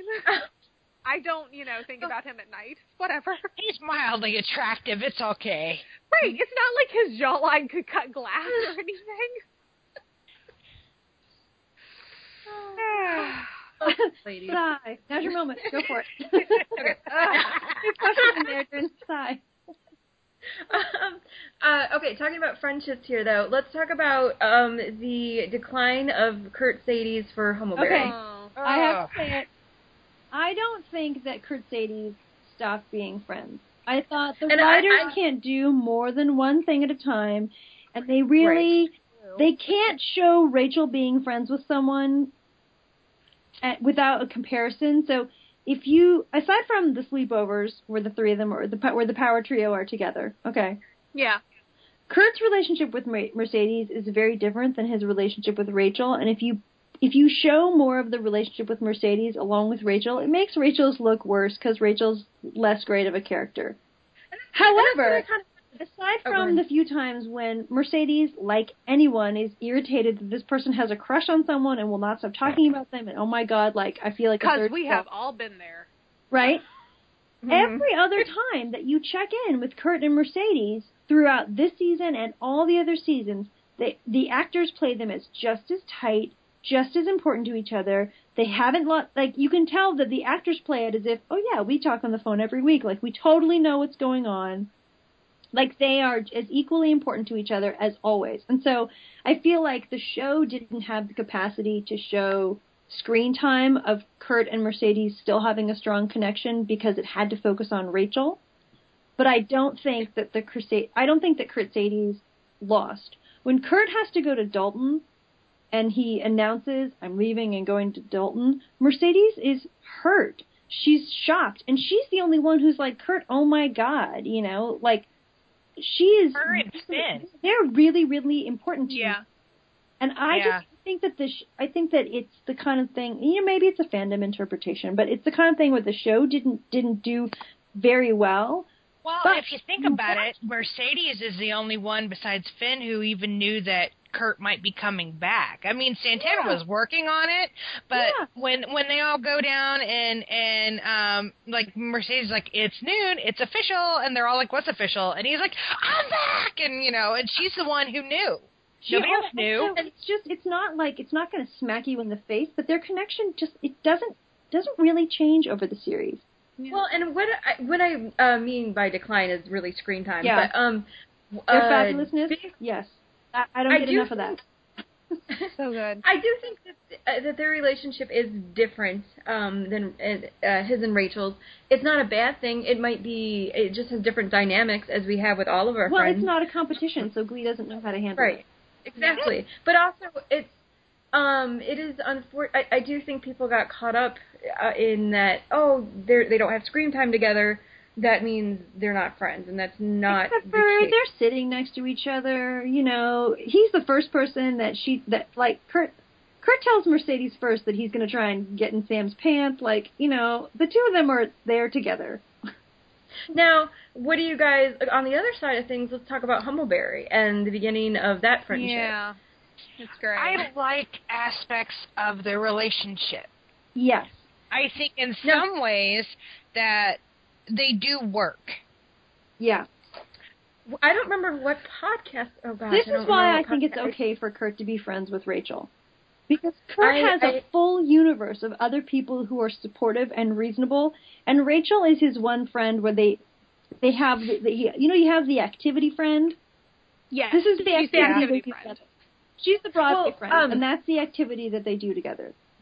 On the uh, one of the other, po- I think it was the New York podcast, but I'm not 100 percent sure. Um, we were talking about how um Rachel's competitiveness kind of pushes Kurt to go out of his shell Yeah. and kind of take on the world, whereas his kindness kind of softens her. So they do have a good dynamic. I like, as I've always said about Humbleberry, my only problem is the writing and the unbalance um in Rachel's favor. And that Kurt Um, always seems to Hummel- have to Huckleberry suffer always in seems order to for her have- to succeed. Yes. Al- Huckleberry Yeah. always seems to have Kurt supporting Rachel Yeah. without Rachel supporting Kurt. Yeah, which Yeah. is irritating. Which But it this also is gives us Rachel. all of those great numbers from Wicked, and therefore it's good. in season two, it's not really that bad. I think it works for what it is. I think that In Um, it's season not- three, it's absolutely awful, and season four is not much better. no, and um, people don't. I, you know, that's my big one of my pet peeves. I'm gonna go on a mini rant for a second. Um, is that people don't seem to see. I'm like season three, Humbleberry is awful. Yes. And nobody ever seems to be on my side about No, that. I So thank agree. you. Wicked. Oh, I agree. But see, the, the, the- one of the reasons why season three Humbleberry is awful is not just Humbleberry; it's also tied in the whole Finchel claim thing. Oh, it is. Yeah. It is. It's, you can't But, have um, one without the other, unfortunately. Yeah. Um, but I um, yeah. All right. Well, let's take a different direction. Whatever. I lost the thought. Let's go on. Um, no, no, no. My let's talk season three Blaine is just for a little you know, bit. Cooper Anderson Blaine's getting been- wet on stage. So Wait, what? What? oh, every time I think of season three, it's just Cooper Anderson, which that's just you know getting wet on stage. So I There gotta was throw water. Wait, where was I? that. in my mind. Not that kind of wit. Huh? well, that's a completely different story. Anyway, come on, guys, let's talk about Blaine. Blaine. We're stressing Wait. out our host. Why did I have you guys on this one? No, I'm kidding. I love you, all of you. We're we're an interesting Really group. Ah. Um, talking about Blaine, let's talk about him without Kurt. I mean, let's can we piece together some Blaine uh, introspection with without the claim part of Not it? I mean, until like silly love songs. Yeah. He has he has no real plot until then, and and, and then you were literally have what four episodes. and and I know what I'm going to say is I I am fully aware that I have an unpopular fandom opinion with this. Um, Shame. But I know. I don't know what it is, but I shame. feel like Blaine is a wonderful aspect of Kurt's storyline, and I think that it uh, showcased one of the weaknesses of Glee when they were bringing on multiple new characters without getting any without getting rid of any of them. And so season two, I feel like Blaine worked amazingly well as a reflection of Kurt as opposed to his own uh, Character. singular character. Agreed. And, uh, But in that moving sense, into I season think three, you had to turn him into his own character, which I think just added to their problems of we keep adding characters without Yeah. taking any away. um, I, That's the I thing. think they did the thing to Blaine that they do with Rachel, which is like, look, you're really talented, and so we're just gonna love you for this. He also got to have the category of, look, you're a really great boyfriend, so we're gonna love you for this. And so they boxed him in in a particular yeah. way. Yeah. When as they as they add on the layers to Blaine, it there are gets- not more than four sides to amazing. him. it gets amazing, right? Like by the time you get to Puppet Master, it's like, oh, this is so good because there's so much Blaine. But Yeah, you know, 'cause you know should, what, that's should so- they have made him his own character, or should they have kept him as a uh, He way deserved through to which be to his see own Kurt's character. He did be, he deserved to be as good as a character as all the other people in the Kurt universe, which is Bert I just and I just Carol. don't know I mean, in that all they honesty, we could've necessarily turned went the about it the show- right way. We could Well, here's my thing about Blaine is that all of his issues stem from writing problems earlier Yeah. on. Yes. Yeah. And some of that is because they didn't know what they were doing with him, and they didn't know how long they were keeping Darren Chris, and uh, and a lot of that actually goes back to season two and figuring out what they were doing with Blaine. I mean, he didn't even have a last name until Silly Love Songs. failure to plan. No, and I plan think played in that. Yep, we I don't we think it- found out his last name was Anderson because they uh, w- uh Wes refers to him as Blaine Anderson in one of the opening scenes when he says, "Can we go to the Gap and serenade Jeremiah?" God, and that's the that was, first time that was Blaine such had a last fandom name. Thing to try and figure out what the fuck his last name was. His last name was Potter for a long time. Yeah, I remember that. Oh my God, really? Yeah, Guys I mean, are it's, so Those it's were right up some there rough with the days. with the I mean, who I is do Blaine's think- family kind of thing. I think that Blaine yeah. grew, but Blaine had so much. Blaine, Blaine, just like Rachel, had so much screen time, but not background. He didn't have enough Yeah, of his yeah. own universe. We Yeah. deserve to see his parents and his home life in a real way. We got Cooper, fucking amazing, great. Cooper. Like, you know, we check We in on got his everything else. mother You in know the more about three seconds of screen time that she got in the one line of dia or I'm sorry, two lines of dialogue. we know more about Sam's parents and Sam's family. And we never even met. Oh, I'm sorry. We met his parents Yeah, once. yeah. This is dad was the guy from Dukes of Hazard. oh yeah. He was also the dad on Smallville. Oh, Oh yeah. anyway, I just I, I do think that Blaine works, but you have to look at it all together and then go retrospective and At then the kind time, of like it felt like, what the hell are you doing? I think that Blaine works as a Because he- season two entity. I don't think that season two matches up with the rest of the series. sure. And I also think that Agree. you know it's almost like we were getting to learn about Blaine as Blaine was learning about Blaine and Kurt was learning about Yeah. Blaine. So it's And like the writers so- were learning about Learning Blaine. about Blaine, and Yeah. and, and and in some ways, you could there is a definite modification to some of his characterization around blame it on the alcohol, silly love songs, because they realized they were going to keep Darren Chris. Blaine Mm-hmm. was going to be a recurring character. He was going to keep showing up. This Klain thing has gone insane. People are freaking out. They want it to happen. We're going to have to address this because the fans are losing their shit. They Do had you to change remember- some gears with him. Do you remember Slayer Kitty when we were talking about special education and how Yes. the the mentory versus Um, um, Oh, the boyfriend, that, like- Me- I remember mentor well. versus boyfriend. Yes, Yeah. yep, and it it really feels like um, right after Sue Sylvester Shuffle, he was supposed to be gone because I think the original plan was Kurt was going to go back at the end of Super Sylvester Shuffle. That's why Karofsky had such a big plot line. And then they're like, nope, we're keeping Blaine, and Darren Chris is awesome, and everybody loves the Warblers, and shit, this we're going to milk this, and let's rewrite the next these three episodes to tweak those things out of it.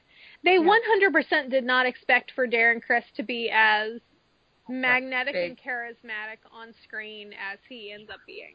And Well, there they didn't isn't expect anyone for else him and that's gonna- Kurt to have that kind of chemistry either. My God, yes. And there isn't anyone else that they bring on at any other point in the series who that happens with. No. Mm-mm. It's either the originals or nothing. Uh-huh. Yeah. Where do you put Sam in that? Just Sam is curious. pretty low on the totem pole because we forget, you know, again, he's the bicycle. Again, Yeah. has no True. characterization. He's kind of a you sweet know, guy. He's until around, comes he and and goes. Blaine become besties, Yeah. I'm just Not you no know, reason to and care about But him. again, I don't remember any of the romantically, Sam I stuff. don't, you know. I just remember Blaine, and I think that, and I hate be having to word it like this, but it's that ineffable star quality. I mean, I think that Darren Chris is amazing on camera. Like the camera loves him, he and pulls focus. he's Well, he's also amazing in person. too. I've heard. I'm I jealous. mean, there there is just something about having him on there that steals the spotlight from whatever scene that he's in. And the thing is, is it's not just Kurt that he ends up having chemistry with. He has chemistry with Rachel. He has chemistry with Finn. He could have And- chemistry with a telephone pole. He I has mean, chemistry my God. with Cooper. Come on. There's, now. just- there's such a range of quality of the and he also talent apparently that is needs on to sing Glee. breakup songs with with the most important boys in his life. When Oh. And I mean, he also does not look like he's 15, which is what gets me throughout this entire season, knowing that he's supposed to be 15, and I just can't. his hands and his face do not look 15. um, Classy. Classy with a K and an IE with a heart over it. Um. So what I want to. well, I, thing what before I we get like to- about the fact, like you know, in retrospect, is that when you think of the Blaine that we get in Whole, and you see him basically putting on this face that he thinks other people want, it makes all the mentory "I'm totally older than I am," like pretending to be mature kind of stuff, totally makes sense because he's really trying to impress everyone with this idea of perfection that he thinks he ought to be. Because when he he can do that when he's singing a solo, and when he sings a solo, everybody tells him how great he is, and so he has this nonstop need to try and always be that surface level great, just like Cooper. I And miss it's this very terrible. similar to but Rachel, but they also approach more it in two. They approach it in two different ways. You know, Yeah. everyone see. Yeah, he, everyone loves him for his talent, so he's going to do whatever he can to make people love him for Yeah. everything else. Whereas Rachel, everyone loves her for her talent, so she's going to do whatever she can to be loved for her talent. And you see Blaine as terrified, terrified that people are going to stop loving him. oh my God! Which is why I want to meet his fucking parents. Wait, Um, that's his what do mother, you- and she seems okay. So apparently, it's his father that's cost him all that. All I Well, wanted according was to to fanfic, meet his yeah. father. trouble. All God. I wanted. um going in a different direction. I'm sorry. Go ahead. Um. hurting the Is cat. Good moderator. is um uh, uh, just for a second before we get really into the clean stuff, uh, talking about Jer- Jeremiah, talking about Blaine and his crush on Jeremiah to trying to figure out if he's bi with Rachel to uh, That felt- getting together with her. very whiplashy. And I realized that they were probably trying to do certain things, and they only had so much time to do it in. And of course, they only had Darren for so many episodes. But it was like one week uh, he's in love with Jeremiah, and then he's confessing to Kurt that he might have feelings for him, but maybe he doesn't. But he has no idea what he's doing, and he doesn't want to stop being friends. And then he and Rachel are making out, which I feel like is maybe just an excuse to have Darren and Leah make out. Oh, It was on one camera. hundred percent. But it was awesome. out. it was kind of awesome in that it's a really good kiss. I mean, And- I kind of feel like that a lot of that was the writers going, "Hey, you know what will be fun?" If we get them both really drunk, just so Darren and Leah could kiss. Honestly, And I that hated it when whiplash is it the most happened, but 15 year old looking thing back about on him. it now, I'm kind kinder towards it. It's like, mm, I get it. Yeah. You're hot people, and that's what they wanted to see. So what else? Yeah, and it's the only time you're gonna have Blaine kiss a girl, and Which, when that happened, I was not entirely sure of it, and I was pissed. Um, God, man, let me Hated that tell you, episode. fandom was dangerous times then. Yeah. Oh, What's I am- what's I am the most with you. fifteen-year-old I thing was- that Blaine does? yeah, it is true. Yeah, I was gonna agree with Yeah. agree with Snarky on that. That it is it's a very key. But also, I really hated the way that Kurt handled it. I hated the way that. it But was now like, it's also a very teenager I thing. 100% hated the, you know, bi is just a word that. God, So that high do school I, boys and I use hate to that they be able to never kiss really girls. came back to that. Fucking hated that. Yep. Um, and I wish that At the somebody same had called time- him out on that, other than Blaine just being like, "I'd say bye, but I don't want to make you angry." And I I agree that it, it is bad of Kurt. I think that was one of his lower points. But I like I kind of in defense not how do I put this because it's not really defending what he said, but um I understand where he's coming from. Yeah. And that I think it was definitely something that um He was lashing What- out. I think I Right. think that it was And one of those things so- that they needed a third character to call him out on it, Yeah. Yes. which they didn't have. And no one ever did. They needed Yeah. Mercedes They They needed didn't need Santana. Mercedes. They needed Uh. Santana. or Brittany. She would have given it to him. No, Um, mm, Santana is. Oh, something, Well, Santana so. would have just lashed out. Mercedes would have been like, "Hey, you know, not I mean, cool. I Santana get that you're doesn't emotional, really- but Santana doesn't buy into the bi thing either because I she gets guess really not, that's angry true. with uh, with Brittany. Yeah, she does. She doesn't is it that understand or it. is she just jealous?" It seems like most of the time when the biphobic comics come out on Glee, it's because the gay 'Cause they're character jealous. is bad. Which again, they really should do better. They need a they need a third character to to call them out on that, which is not something that they had. yeah. Um, okay, so moving on, I'm going to say that when you have one actor who is a scene stealer and another actor who is incredibly charismatic on screen and you put them together, it's kind of You get amazing. magic. This is my really bad segue to talking about talking about Clay. But- Magic. and here's what I'm going to say. Coming from, we were talking about um, looking at the clean thing as a whole, and you have Kurt, who's kind of, you know, when you look at season one, he's kind of more adventurous. He's he's more uh, confident at the end of season one with his sensuality, and you get all of this stuff with Finn that blows up in his face, and then you get Sam, and Finn tells him not to do it because he's a moving target, and then we Wearing get a into the- Target shirt. That was so funny. and you get Blaine finally coming on, and uh, you know, it's fascinating to me how Kurt deals with his the beginning relationship of uh, him and Blaine. He's more cautious. He's he's latching more onto this. It's, it's deeper because there's this friendship that they develop first.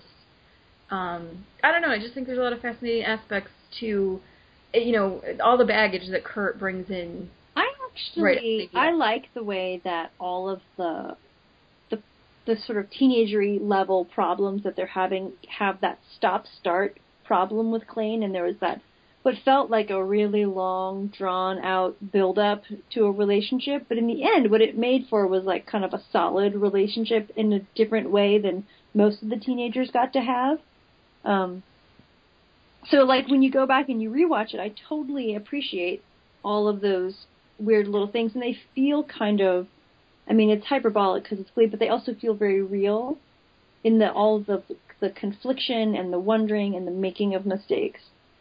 Well, and the other thing was is is at the time when it was airing, we had no idea what they were going to do, Yeah, and I None- don't know how much the wi- writers really knew what they were going to do. And the the reason behind that was is you know characters aside, the fact that if they actually went forward and put these two together, they would be a extremely popular, well-rated primetime television show where one of the main couples was a gay couple and yeah, this was, you know, 6 years ago, but that would have that was a big damn deal. a gay couple with an out actor. yeah. Yeah. and when they kissed, the media shit bricks. Oh, Well, they so kiss, did I. throw the kiss, throw the confetti, and make a gift. I mean, it's. ugh. Well, and getting more towards the the story aspect of it, I think one reason that um, Klain works for me so well is that they did have this uh, friendship to build off of. I kind of like the. Um, I mean, They were the kind of friends who spent hours on the phone talking about all of their favorite things. Yeah. and talking about everything. yeah, hmm I mean, everything. except each other's feelings. Except their feelings for each other. Yep. You have to avoid that. What is it? Is it the um? God, there's a great piece of art. I think it's from Rocket Surgery where like Blaine's filling out like a Cosmo "Who's Your Best Match" kind of thing, and and all all of the answers. Yeah. Oh yes, I remember this. All of the answers indicate Kurt, and Kurt's Yeah, and staring Kurt- at him, and he's just like oblivious. He's Yes. He's like Blaine's just oblivious, like, "Oh, I and wonder Kurt's who staring she at him like, "How are you this stupid?" is." Yeah.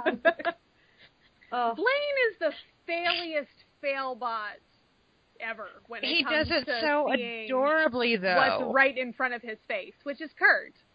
Kurt is right in front of his face. He should see that because He Kurt just is wonderful. needed to wave a, uh, a dead bird in front of his face. I mean, can we can we talk about birds?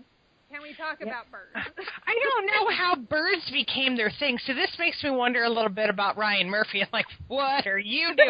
well, and I will say, I do remind people that Kurt mentions birds on multiple occasions before Blaine's in the, the picture. Yeah. He talks about season one, he wanted to do, for the boys' mashup, he wanted to use bird feathers. In season two, for the boys' mashup, he wanted to use bird feathers. And it comes up a little bit in Kurt's. It's just funny. I don't know why. I mean, His I'm feathers really were kind of fantastic. shocked that they didn't see that they didn't sing "I'm Like a Bird," um, and if they did, I don't remember it. they didn't. um, Nobody did. I don't know. Is I don't know how. I mean, yes, there's a bird theme with Clayne. I don't I understand. mean, it's, but well, and then there's the whole baby penguin thing, which got Which is a whi- bird, Which is a bird. it's a bird that doesn't fly. a flightless bird.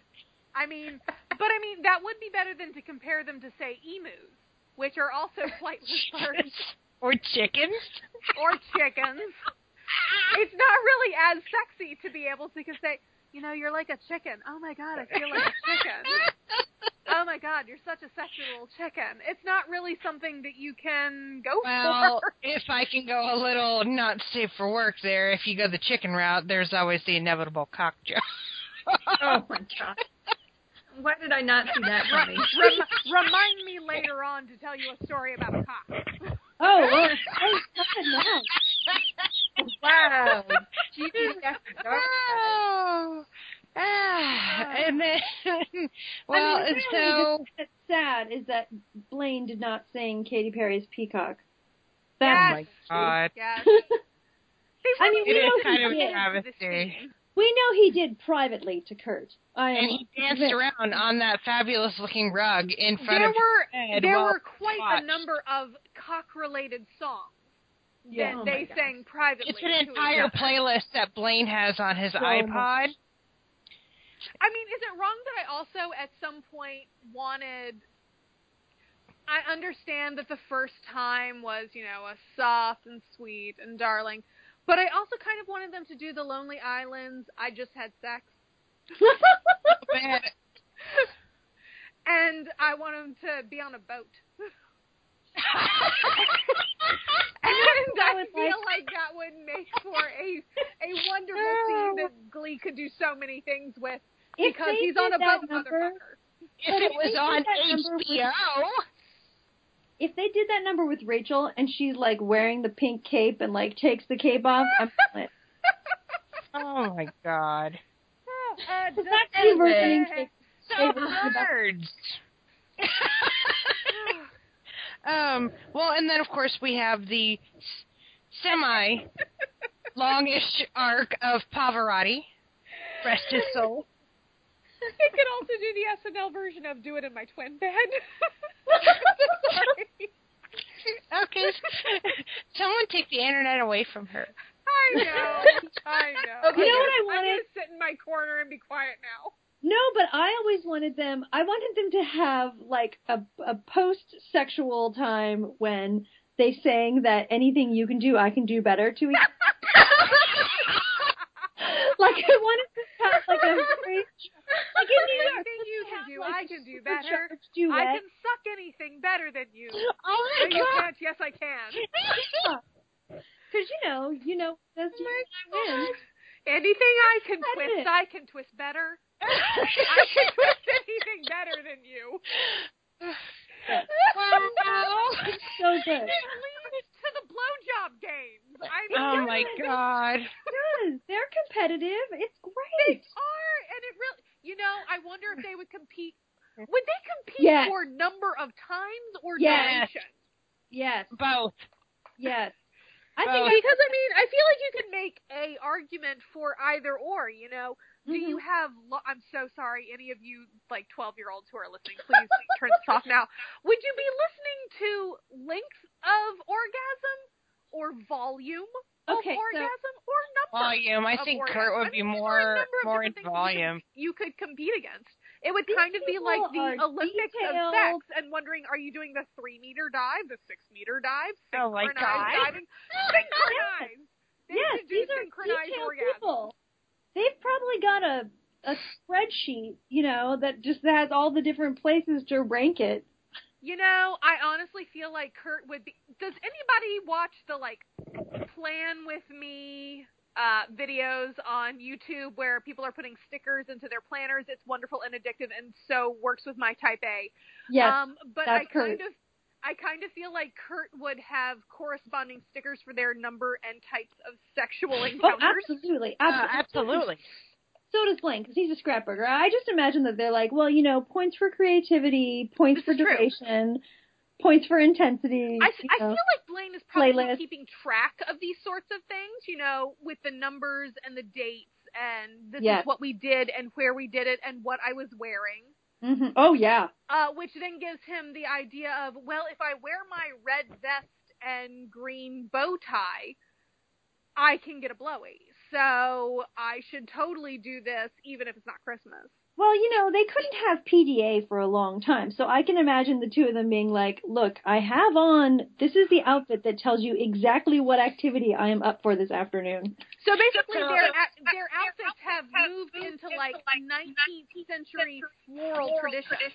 Sort of. It's sort of like a really more uh, sophisticated version of the hanky code. I thought I was you just know, gonna say I whereas was gonna Lily bring of that the Valleys up. Like, way would tell more you one detail. Thing, Blaine's pants would tell you that he's ready for something else. Yeah. And, What and is, then- what is yeah, your belt telling me? Your belt is telling me that you should suck my balls. Yeah, and Kurt being Okay, like, okay, "Why are we okay, listening to okay. this song?" Oh You're- my god. Guys, guys, guys. This is why I didn't want to talk about birds. Apparently, birds have the same effect on us. I don't even know what. It, do I edit this out? Do I No, you in? keep it in. Okay. Um, You might want to I add hate it. to be the buzzkill. I hate that I'm the buzzkill, but let's go back to season, Season two, guys. two. Season two. I'm sorry. fine. Um, I feel like the bad Well, person. no, it's just because you Correct. feel like We we, get can carried move on away. from birds and balls. It's fine. I'm just gonna say that in season two, we all totally thought they were doing it until season three happened, and we were like, "What? No? I Oh, thought okay." they were doing it. I would have been doing No, it. um, Uh, well, yeah. uh, I mean, Kurt wore that kilt to prom. it's easy access. I mean, Access. come on. Yeah, I was just gonna say, come on, and it's prom night. Right. It's a you cliche. know, They're in the hallway alone. They're sad about the terrible fact that they. Oh, oh, Live oh! with I a know something that we horrible, can horrible sort of thing. talk about after we talk about finish talking about birds. hmm what do you want um, to Are talk we still talking about birds? about? I don't know. I thought we were No, talking. no. We had moved on to balls. Pavarotti died so That's they could what get I've learned. together. They were done talking about birds. Um, I was going to say that. Do we think that uh, there were instances where they may have written in more PDA and then had it taken out? One Or hundred it was cut? And the reason why I say that is because a lot of people speculate that there was a kiss 100%. cut from that hallway scene. One hundred Yeah, I percent. think I it was a I lot. feel like they they Probably. filmed a whole fuck ton of stuff. Yeah. The box and Literally. the box was just like, we're gonna take this out, we're gonna take this out, we're gonna take this out because the censors won't take it, and so we get edited down. why don't we have the prom queen? Ugh, prom. Whatever. I give up. I'm done. That prom queen script. That I would have don't been think amazing. I ever could get it. That's really. Uh. You know what's really sad though is that I wanted to talk about my whole theory of Klain as this wonderful like fairy tale and then I story started that talking goes about and Maul. this. I'm so And you were sorry. talking about yeah, pretty much. Well, if you think about it, Kurt is sort of the the the. Uh, I hate to make the, the analogy because He's it, it Marilyn. Yeah, he's he's the Disney princess in this respect because he's the one with he's the one talking to the birds. yeah. And he's the one with with the all birds kinds of And then while Dalton- he does and then his hair Dalton becomes the magical land where where the prince lives. where the prince Yeah. lives, and all of these wonderful side characters sing along with him. I mean, I'd live in Dalton. I would live in and and see. Yeah. Here's here is one of my problems with season two. They made Dalton so wonderful that I Couldn't I got figure out why physically Kurt would ever want to angry. leave. Yes, I Yeah. got physically angry whenever he left, and then, spoiler alert, early season three, I got physically angry when Blaine left because Yeah. why would you leave? Why would you leave Dalton? Because Dalton is wonderful, and Dalton does not get you thrown into lockers. Dalton is where people accept you, and it's But gay it's Dalton Hogwarts, doesn't and have it's- new It's a fairy tale. directions. Sorry. It's a fairy tale, and Blaine can't wear all of his fantastic outfits. But he could wear it That's afterwards. true. Also, also throwing this out as something that I noticed on my rewatch. When Sam was in the motel room and talking about how Kurt and Quinn figured out that he was poor, and he was like, "Yeah, I delivered pizzas late at night," which is how Kurt found out. Does Kurt live there? Do they all live there? Is this this magical? La- I, I have They Oh, never- Dalton. They made They it seem never like Dalton was said. a boarding school, but not everybody lived there. The the the way that I understood it is that uh, according to the writers, um, that in their minds, and this goes back to the whole Glee geography thing, in their minds, Westerville and Lima were only about twenty minutes apart, and They're so wrong. that Kurt could very easily drive back and forth to school there. Oh, I know they're wrong. Trust me, I have an entire sermon devoted to how wrong they are about this, and it would be entirely feasible for Sam, the delivery boy to deliver pizzas to Dalton, which is also how a porno Everything starts. Yeah. all, all I want is for prep school fun times, which I understand as as is evidenced in the sheer number of podcasts that I've been on. The beginning of a porn scene. you you do like to watch a lot of porn art because you bring it up a lot. you know, may, No, maybe I- the prep school I- thing is my thing, but I kind of feel like why why are Um, we not getting that? Really, really quickly though, Arby, what time do you have to leave? Uh, like four thirty, it's fine. We're good. okay, we'll get- that's what I've been we'll watching get back the to clock. That's what- I we're good. do. I did really like the way they made Dalton a fairy tale. I did. I mean, it was so obvious that Kurt was the princess and Blaine was the prince, even though they're both each other's princes. I get that, but it was you know in season two they actually did a good job of having themes, and that was a theme that I thought worked pretty consistently throughout. There's a reason why it's often referred to as the gay Hogwarts. Oh, I love. Colin- amazing. the thing that I, I kind of wanted just to mention um, about it was that um, a lot of people are like, you know, you get these kind of fairy tale stories all the time, and I'm like, well, but you don't with gay characters, and that was the point. Yeah. Is that you don't Yeah. get this with a couple of characters, They but on top had of never I mean, done anything like Klain before. And then you And- have Teenage Dream, and you're just sitting there going, "Ye- and, Yeah. and, e, and, you know, a lot of people say, you know, oh, they didn't plan for Blaine to be the boyfriend. He was just What supposed the to be a fuck? mentor. And but watching it, the way that they edited it, The, the way Yeah. that Darren plays it, the way, The way- that it's edited, and the, the way way, that that it- Chris acts it in the reaction way that they to that. edited it basically makes it very obvious that this is going to be the result of it because there is some serious heart eyes going on, and if that's not the way There's that they so wanted much to play it, flirting happening they would have non-verbally edited there. it in a different in a different way. Um, but the fact that um, Blaine is looking directly at at the Kurt. camera, Kurt is looking directly at the camera. They're looking at each other, and that's the way Uh-huh. that they edited it. And it was Well, and you it was magic.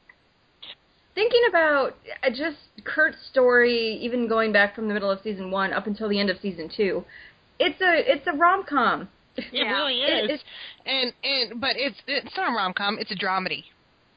Yeah. Okay, dramedy. It's a romantic but even dramedy. you can make a movie out of that little you know Mm-hmm. business of you know part of season one into season two all the way to the end. There's a trailer It- for that.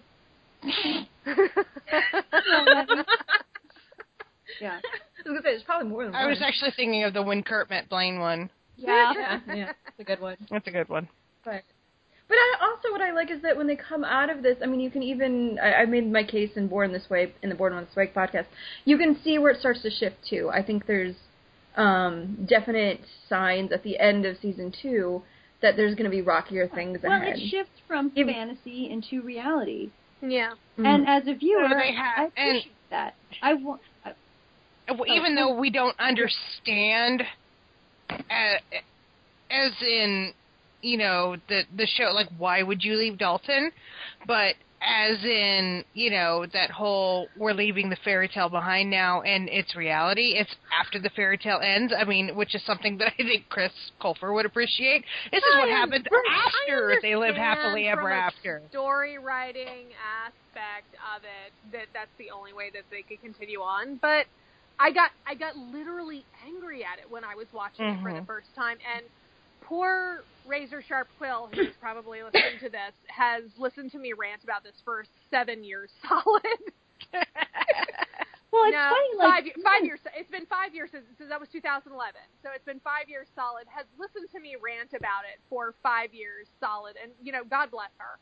Um, but I just, even even knowing that it was necessary, they had built it up in such a way that it does not make logical sense for either of them to leave. I would have enjoyed one scene when Kurt and Blaine were together at Dalton, clearly the power couple. Just one scene where there was like a little bit of wrap up of why Yeah. why he was going. Yeah, and that that Yeah. would have made me feel better. And actually, I I think was. that there might have been some of that that ended up on the cutting room floor. Well, what no would be problem. better than having that? I mean, literally, they could have cut anything else out of any of the later episodes, and it's really, already- because I really wanted more. I really wanted more Artie and Brittany. What are you talking oh, about? I know. I mean, they were just the couple that stole my heart. Actually, I mean, personally, in my you know wonderland of things that should have happened is you know if for some reason you know they had to close Dalton and move all of those cute little boys to McKinley and Seriously. then they would have had to all go to school together, and we could have gotten like Nick and Jeff and Thad. That and would have been Jake a and super Wes, group. all- See, and that's the thing. Oh. They did that only three years too Right, they late. should have done Yeah. it now. Yeah. But I did love like okay, so Kurt goes back to McKinley and Blaine comes up to sing to him because he's Blaine. And all the warblers That was- show up. Awesome. and they're all hugging New Direct. Like that was a really perfect moment, and I I do One of think the well. great things I think that season two did that they don't do in other seasons, and is that yeah, the, their enemy or whatever was vocal adrenaline, Yeah. but Dal- the Warblers and New Directions season two they were friends. yeah, right. They weren't like Mm-hmm. I mean, the you Warblers know, were never death just to enemies. each other, in They competition, were competitors. but they but were not they were the not enemy. enemies. The way the no, vocal these I are don't those know are what- classy gentlemen. Okay, Yes, they were. I mean, whatever. It's fine. Normal. Normal feelings. normal feelings. Oh. no, they. I mean, they they really should have had it so that we could have had. And see, this would have been the perfect episode for a summer, uh, summer season where they all had to work at the country club, where a lot of these boys belonged with their parents, and they were in various aspects of swimwear. Yeah. and, I've and heard tennis that- outfits, I mean, I've And then- watched that. and then some of them are, some of them are lifeguards, and some of them are snack shack. She just thought way attendees, too and- hard about this. I haven't thought about this at all. Well, I think you just that you just It's not- wrote a it's not- fanfic, so it's I certainly not expect something that I have been looking forward towards. So, but you know, I mean, it I would've been I great. expect fo- I expect five k words on my desk by next week. I think I've already Ma'am. read a pool party fic between Warblers and New Directions, but so Has I'll, there? find it. Where Sure is that it? I have I'll find two. Where is there? I'll find it. There's a cajillion of them, especially Oh my from gosh. the end I of mean, season it's two, cool, beginning whatever, of it's season not Yeah, end three, of that I season want. two. Yeah, Yeah, any any Nobody wants to fanfic, take five anything minutes. from dated How did I uh, miss around all of these? season two. At end of season two, no one wanted to say goodbye to the Warblers. All right, guys. What is your who is your favorite warbler? Wes. I mean, obviously, Are we are we It's saying gonna be besides Blaine? besides Blaine. Oh yeah, And Wes. Um. Oh, so, so I have a I have a very deep love for Jeff, and that's only because in like three RPGs I have played Jeff, and I my my head canon for him is adorable, and so I love him. Gosh, I don't With know. I his- with his really floppy like blonde Wes. I really like Wes, but probably man, why I he's really like gorgeous. Nick and Jeff. Second See, and my heart will always go out to Trent. friend, he is like man. a ball of sunshine. he's got a pocket full of sunshine. I mean, Apparently, we're just quoting. sunshine. we're just quoting every. Oh gosh, what's the name? Stingray sings those. What's her name? Uh, um, I cannot think of what her name Wait, is. what are we talking about? I'm Uh, lost. the singer who sings "Pocket Full of Sunshine" is also the one that sings "I'm Like a Bird." Oh, Nelly Furtado. No, Nelly Pocket Furtado. Full- Yeah. Yeah. No, I'm I'm like a bird is Nelly Furtado and um, Pocket Full of Sunshine is the same singer, isn't it? no, it's not. It's Oh. Pocket Full Sure. of Sunshine. Mm, I'm pretty sure that it's different. I have to look it up To, now. to the Google. to Google. I What you go. guys are doing I next. Google. Our songs for the Warblers. Um, going back though, just to kind of wrap up. Um, uh, was there anything Pocket Full else? of Sunshine that- is Natasha Bedingfield. All right. She's the one who sang um, Talk about sunshine. "Unwritten." Yes. I think is what it's called. Yes, it is. And those were her only two songs. Yeah, pretty much. And then she went back to Australia or New Zealand or You guys know a lot. we are we are we are knowledgeable as fuck. Let me tell you. I can't remember anybody's names, but I'm damned if they didn't sing that song. oh, okay. All right. Ugh. so season two. Yeah, wise leader. Where are we at? What do we lo- Are we still in the lightning round? Uh, um, Did we ever leave the lightning round? okay, so Well, I have to do everybody this. listed their favorite warbler. What's your favorite warbler song? We did. No, no, no. Just the favorite. wor- Oh, Okay, fine. song. We're doing Yeah. just music is on another podcast. Oh. I'm going to be in and true. keep Oh. that.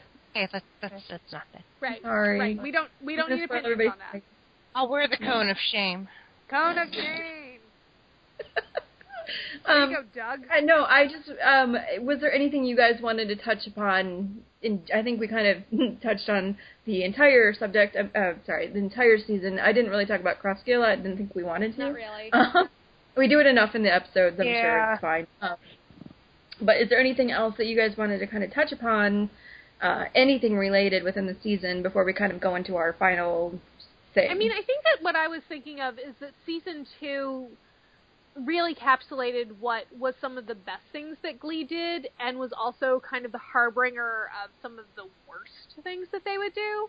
So, Well like, said. if you're talking about best, you get Darren Chris because he is magnetic. Um, you get allowing Kurt to have actual plot and happiness. Um, and then you have like a really good ability to mix the absurd with the ridiculous, which also is one of the worst things because instead of leaning towards the absurd, They start They heading start towards do- the ridiculous. yeah, it's the ridiculous and the real life and the here are serious things that we should be dealing with, and instead of couching it in um, in other satirical absurd things, it was just here's real life and you're kind of going to be depressed by it. And like we had the very special episodes in season two, like around the alcohol, but and that worked well. But then because you it went was into things it like was shooting absurd, stars. but then uh, What I, I think Hmm. Uh. happened that they would often find something they were successful with and run it into the ground. and they so, did okay, it these to a PSA dead horse. Yeah. Yeah. Like these PSAs, uh, uh, you know, with, with uh, sexy and blame it on the alcohol and grilled cheese. It's like, yeah, they they did it very well, but then you get into the later seasons, and it's like, okay, well, let's talk about um, domestic violence, and it's Yeah. like, o- okay, Yeah. um, you know, or let's talk. You know, I know, I think gay marriage is a great subject to talk about, but.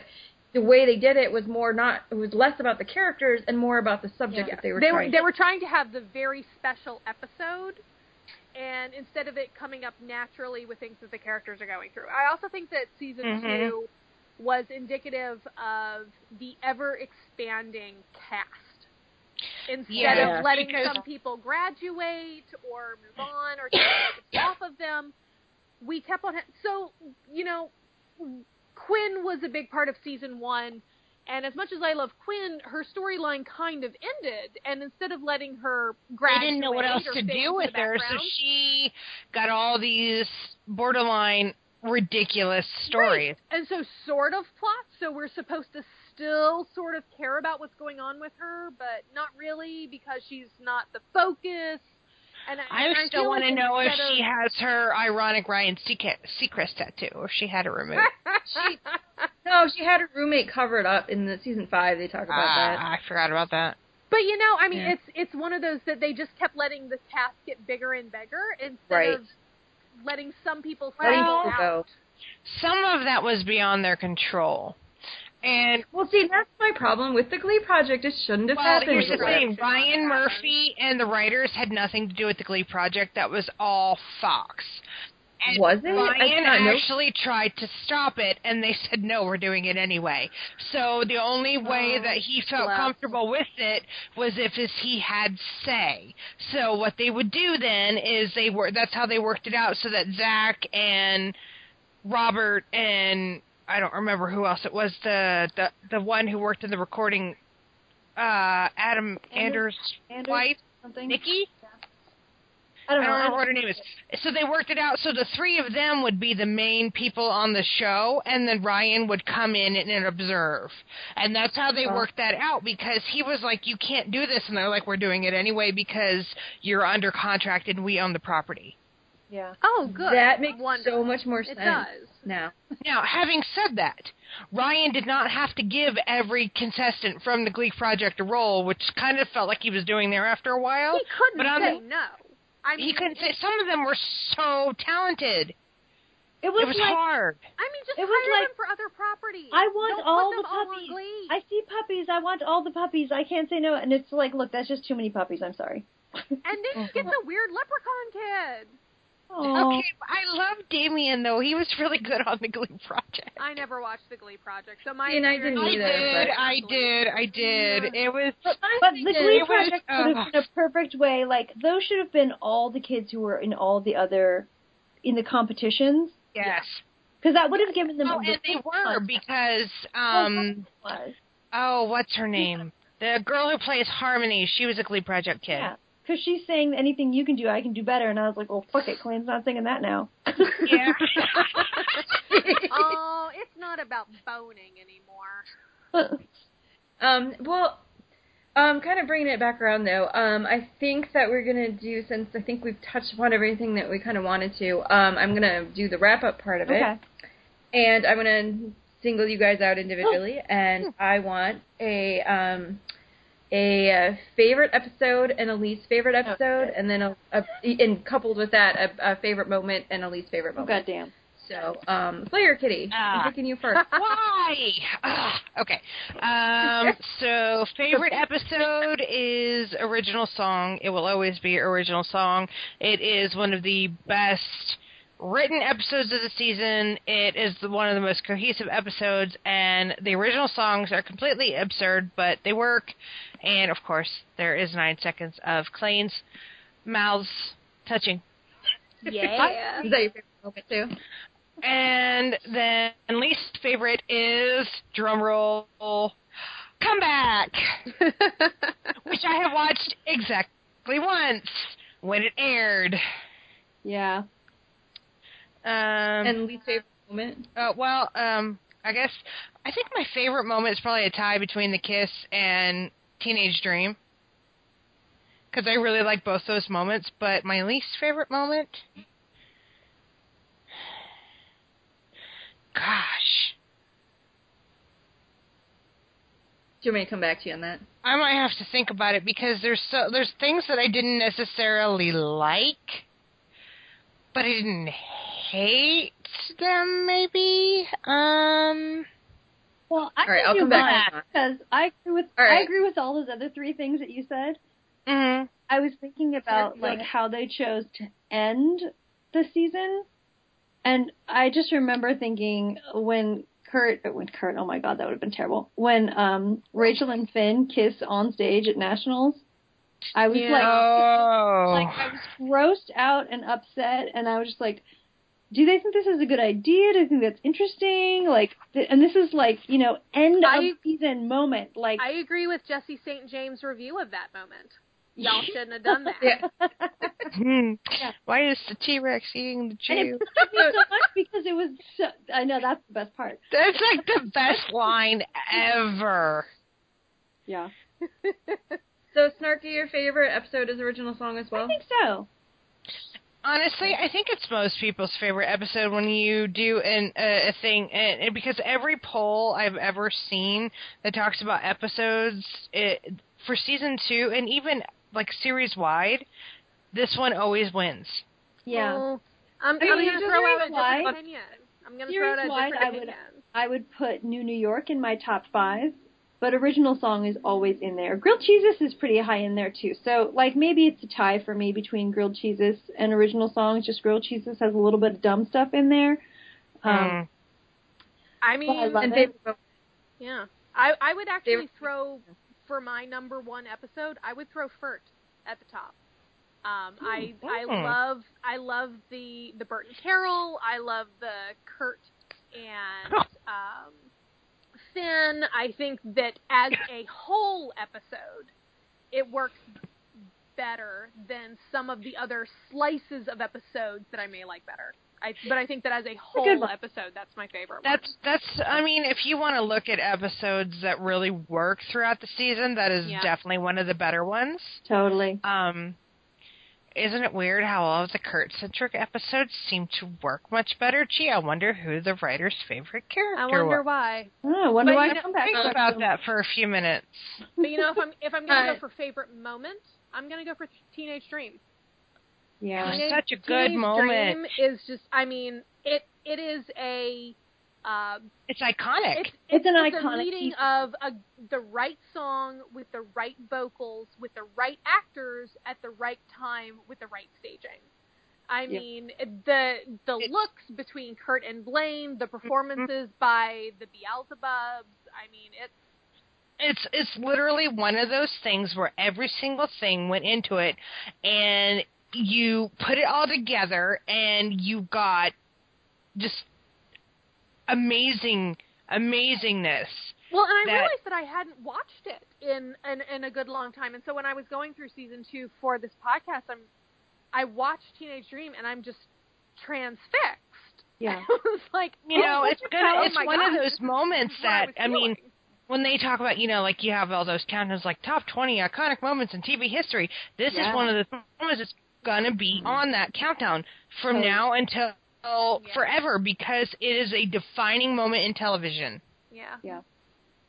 Um, so, least favorite for um, least favorite episode. Um, least favorite. for If it's not comeback, it should be not in Comeback. neglect. I mean, I, did I actually have a different one, but I'm- so, I I'm mean, letting I guess, you guys- I guess it would have to be comeback because I literally don't remember anything that happened in that episode. Because there's no Kurt. Everyone wore plaid and sang My Yeah. Chemical Romance. Yeah. Um, Okay, no Kurt. And there's no Kurt or Blaine. See, I'm going to disagree. Okay, but okay. Did And there was anybody a else? lot of because I- Justin Bieber in that episode. And I'm not a I, I'm I'm not a Bieber fan. I'm not a Bieber fan either. Neither am I, and I don't really like the episode. Okay, so I'm gonna just like spit out my opinions real quick. Um, I my my favorite one, like everybody else's original song. I do think um, underrated is duets. I think that's It very is an strong. underrated episode, yes. um, I think Born This Way is iconic. Yes. Um, to I the would show. agree. Um, Just want to throw those out there. Um, least favorite episode. Honest to God, I hate audition. I hate that episode. It's it's mean. Yeah, it's mean. All it is yeah. is, yeah. is Will I can and see Sue are that. being mean to be. Yeah. Rachel is being mean Uh, to, and there's no, there's that's it. That's I can think of her the plotline. name. So Sunshine? At least, yeah, to Sunshine. Oh So yeah. Rachel's It's being mean to shitty. Sunshine, Sent her and to a that's all crack that house. Poor Sunshine. So I know the She's first so like, traumatized. first ten minutes of that episode is kind of fun with the like back to school Jacob and Israel thing, but then it just is awful the rest of the way through. Yeah. I, I'll take the awful Justin Bieber insanity over watching Will and Rachel just essentially be mean for forty minutes. Well, you know, the the kids don't like it when he raps, so Will got offended. He is the whitest white boy to ever white boy rap, But he's one of the better rappers on Glee, which is sad. which is not saying anything. It's just saying that they didn't have any. No, not really. Rap was got not none. not a genre they they should have been dabbling And I'm in. I so don't. sorry. Is it wrong to be thankful that the show ended before Hamilton started? Oh my god. because I have this horrible fear of the Glee Hamilton episode. So- oh, Oh, boy. Jesus. uh, I just no. yeah, but we could have heard Mercedes sing "Burn," and that would have been amazing. yes, but we also would have had to have Will do guns and ships. True. It's not worth it. He's taking his horse by the reins, making red coats red. I mean, this is what we would have had. oh wait, wait. What was your um? What was your best moment, worst moment? My my least Yeah, favorite we mo- won't mo- ask- my favorite. Oh, my- I was gonna talk about my favorite moment first because um I- because Teenage Dream really is the most iconic thing to come out of it, and that is amazing. And the kiss is pretty amazing. But I'm gonna give a little shout out to um when Blaine asks Kurt to dance in Prom King. Oh. Yeah. You know, you're on a podcast full of cleaners where we all go,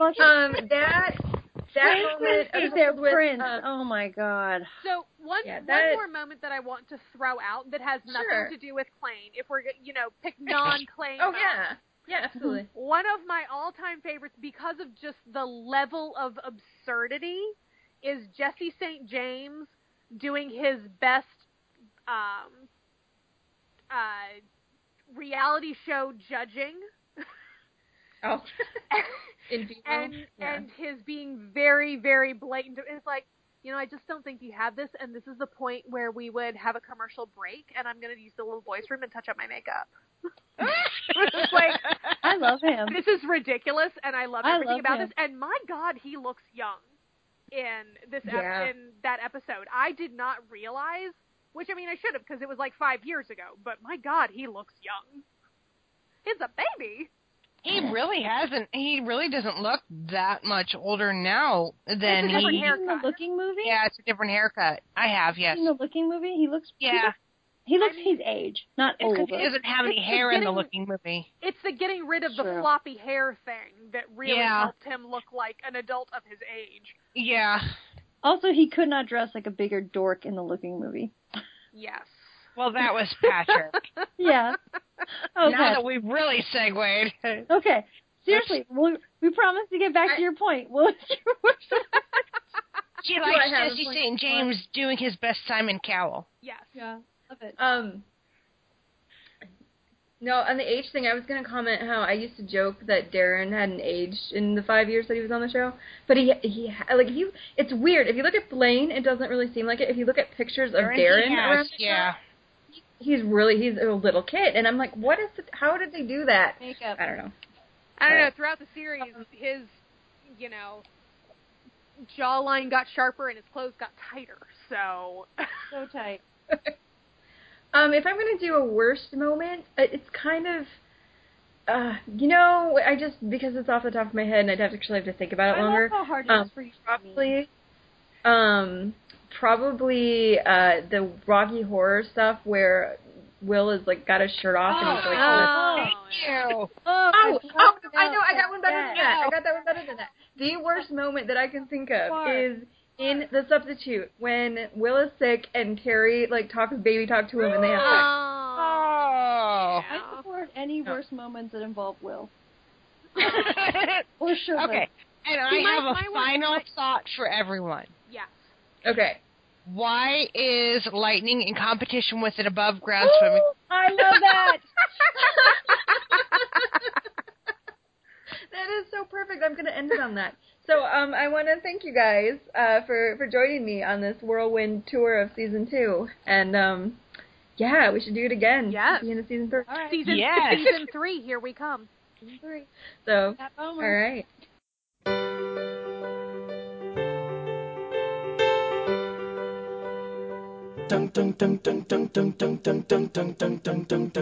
Make me feel like I'm living a teenage dream.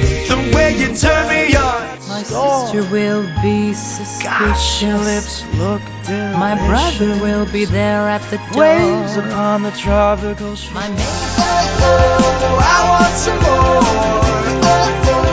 What are you waiting for? Take a bite of my heart tonight. Whether life's disabilities left you outcast will lead or tease, rejoice and love yourself today, cause baby you were born this way. So raise your glass if you are wrong in all the right ways. all your life.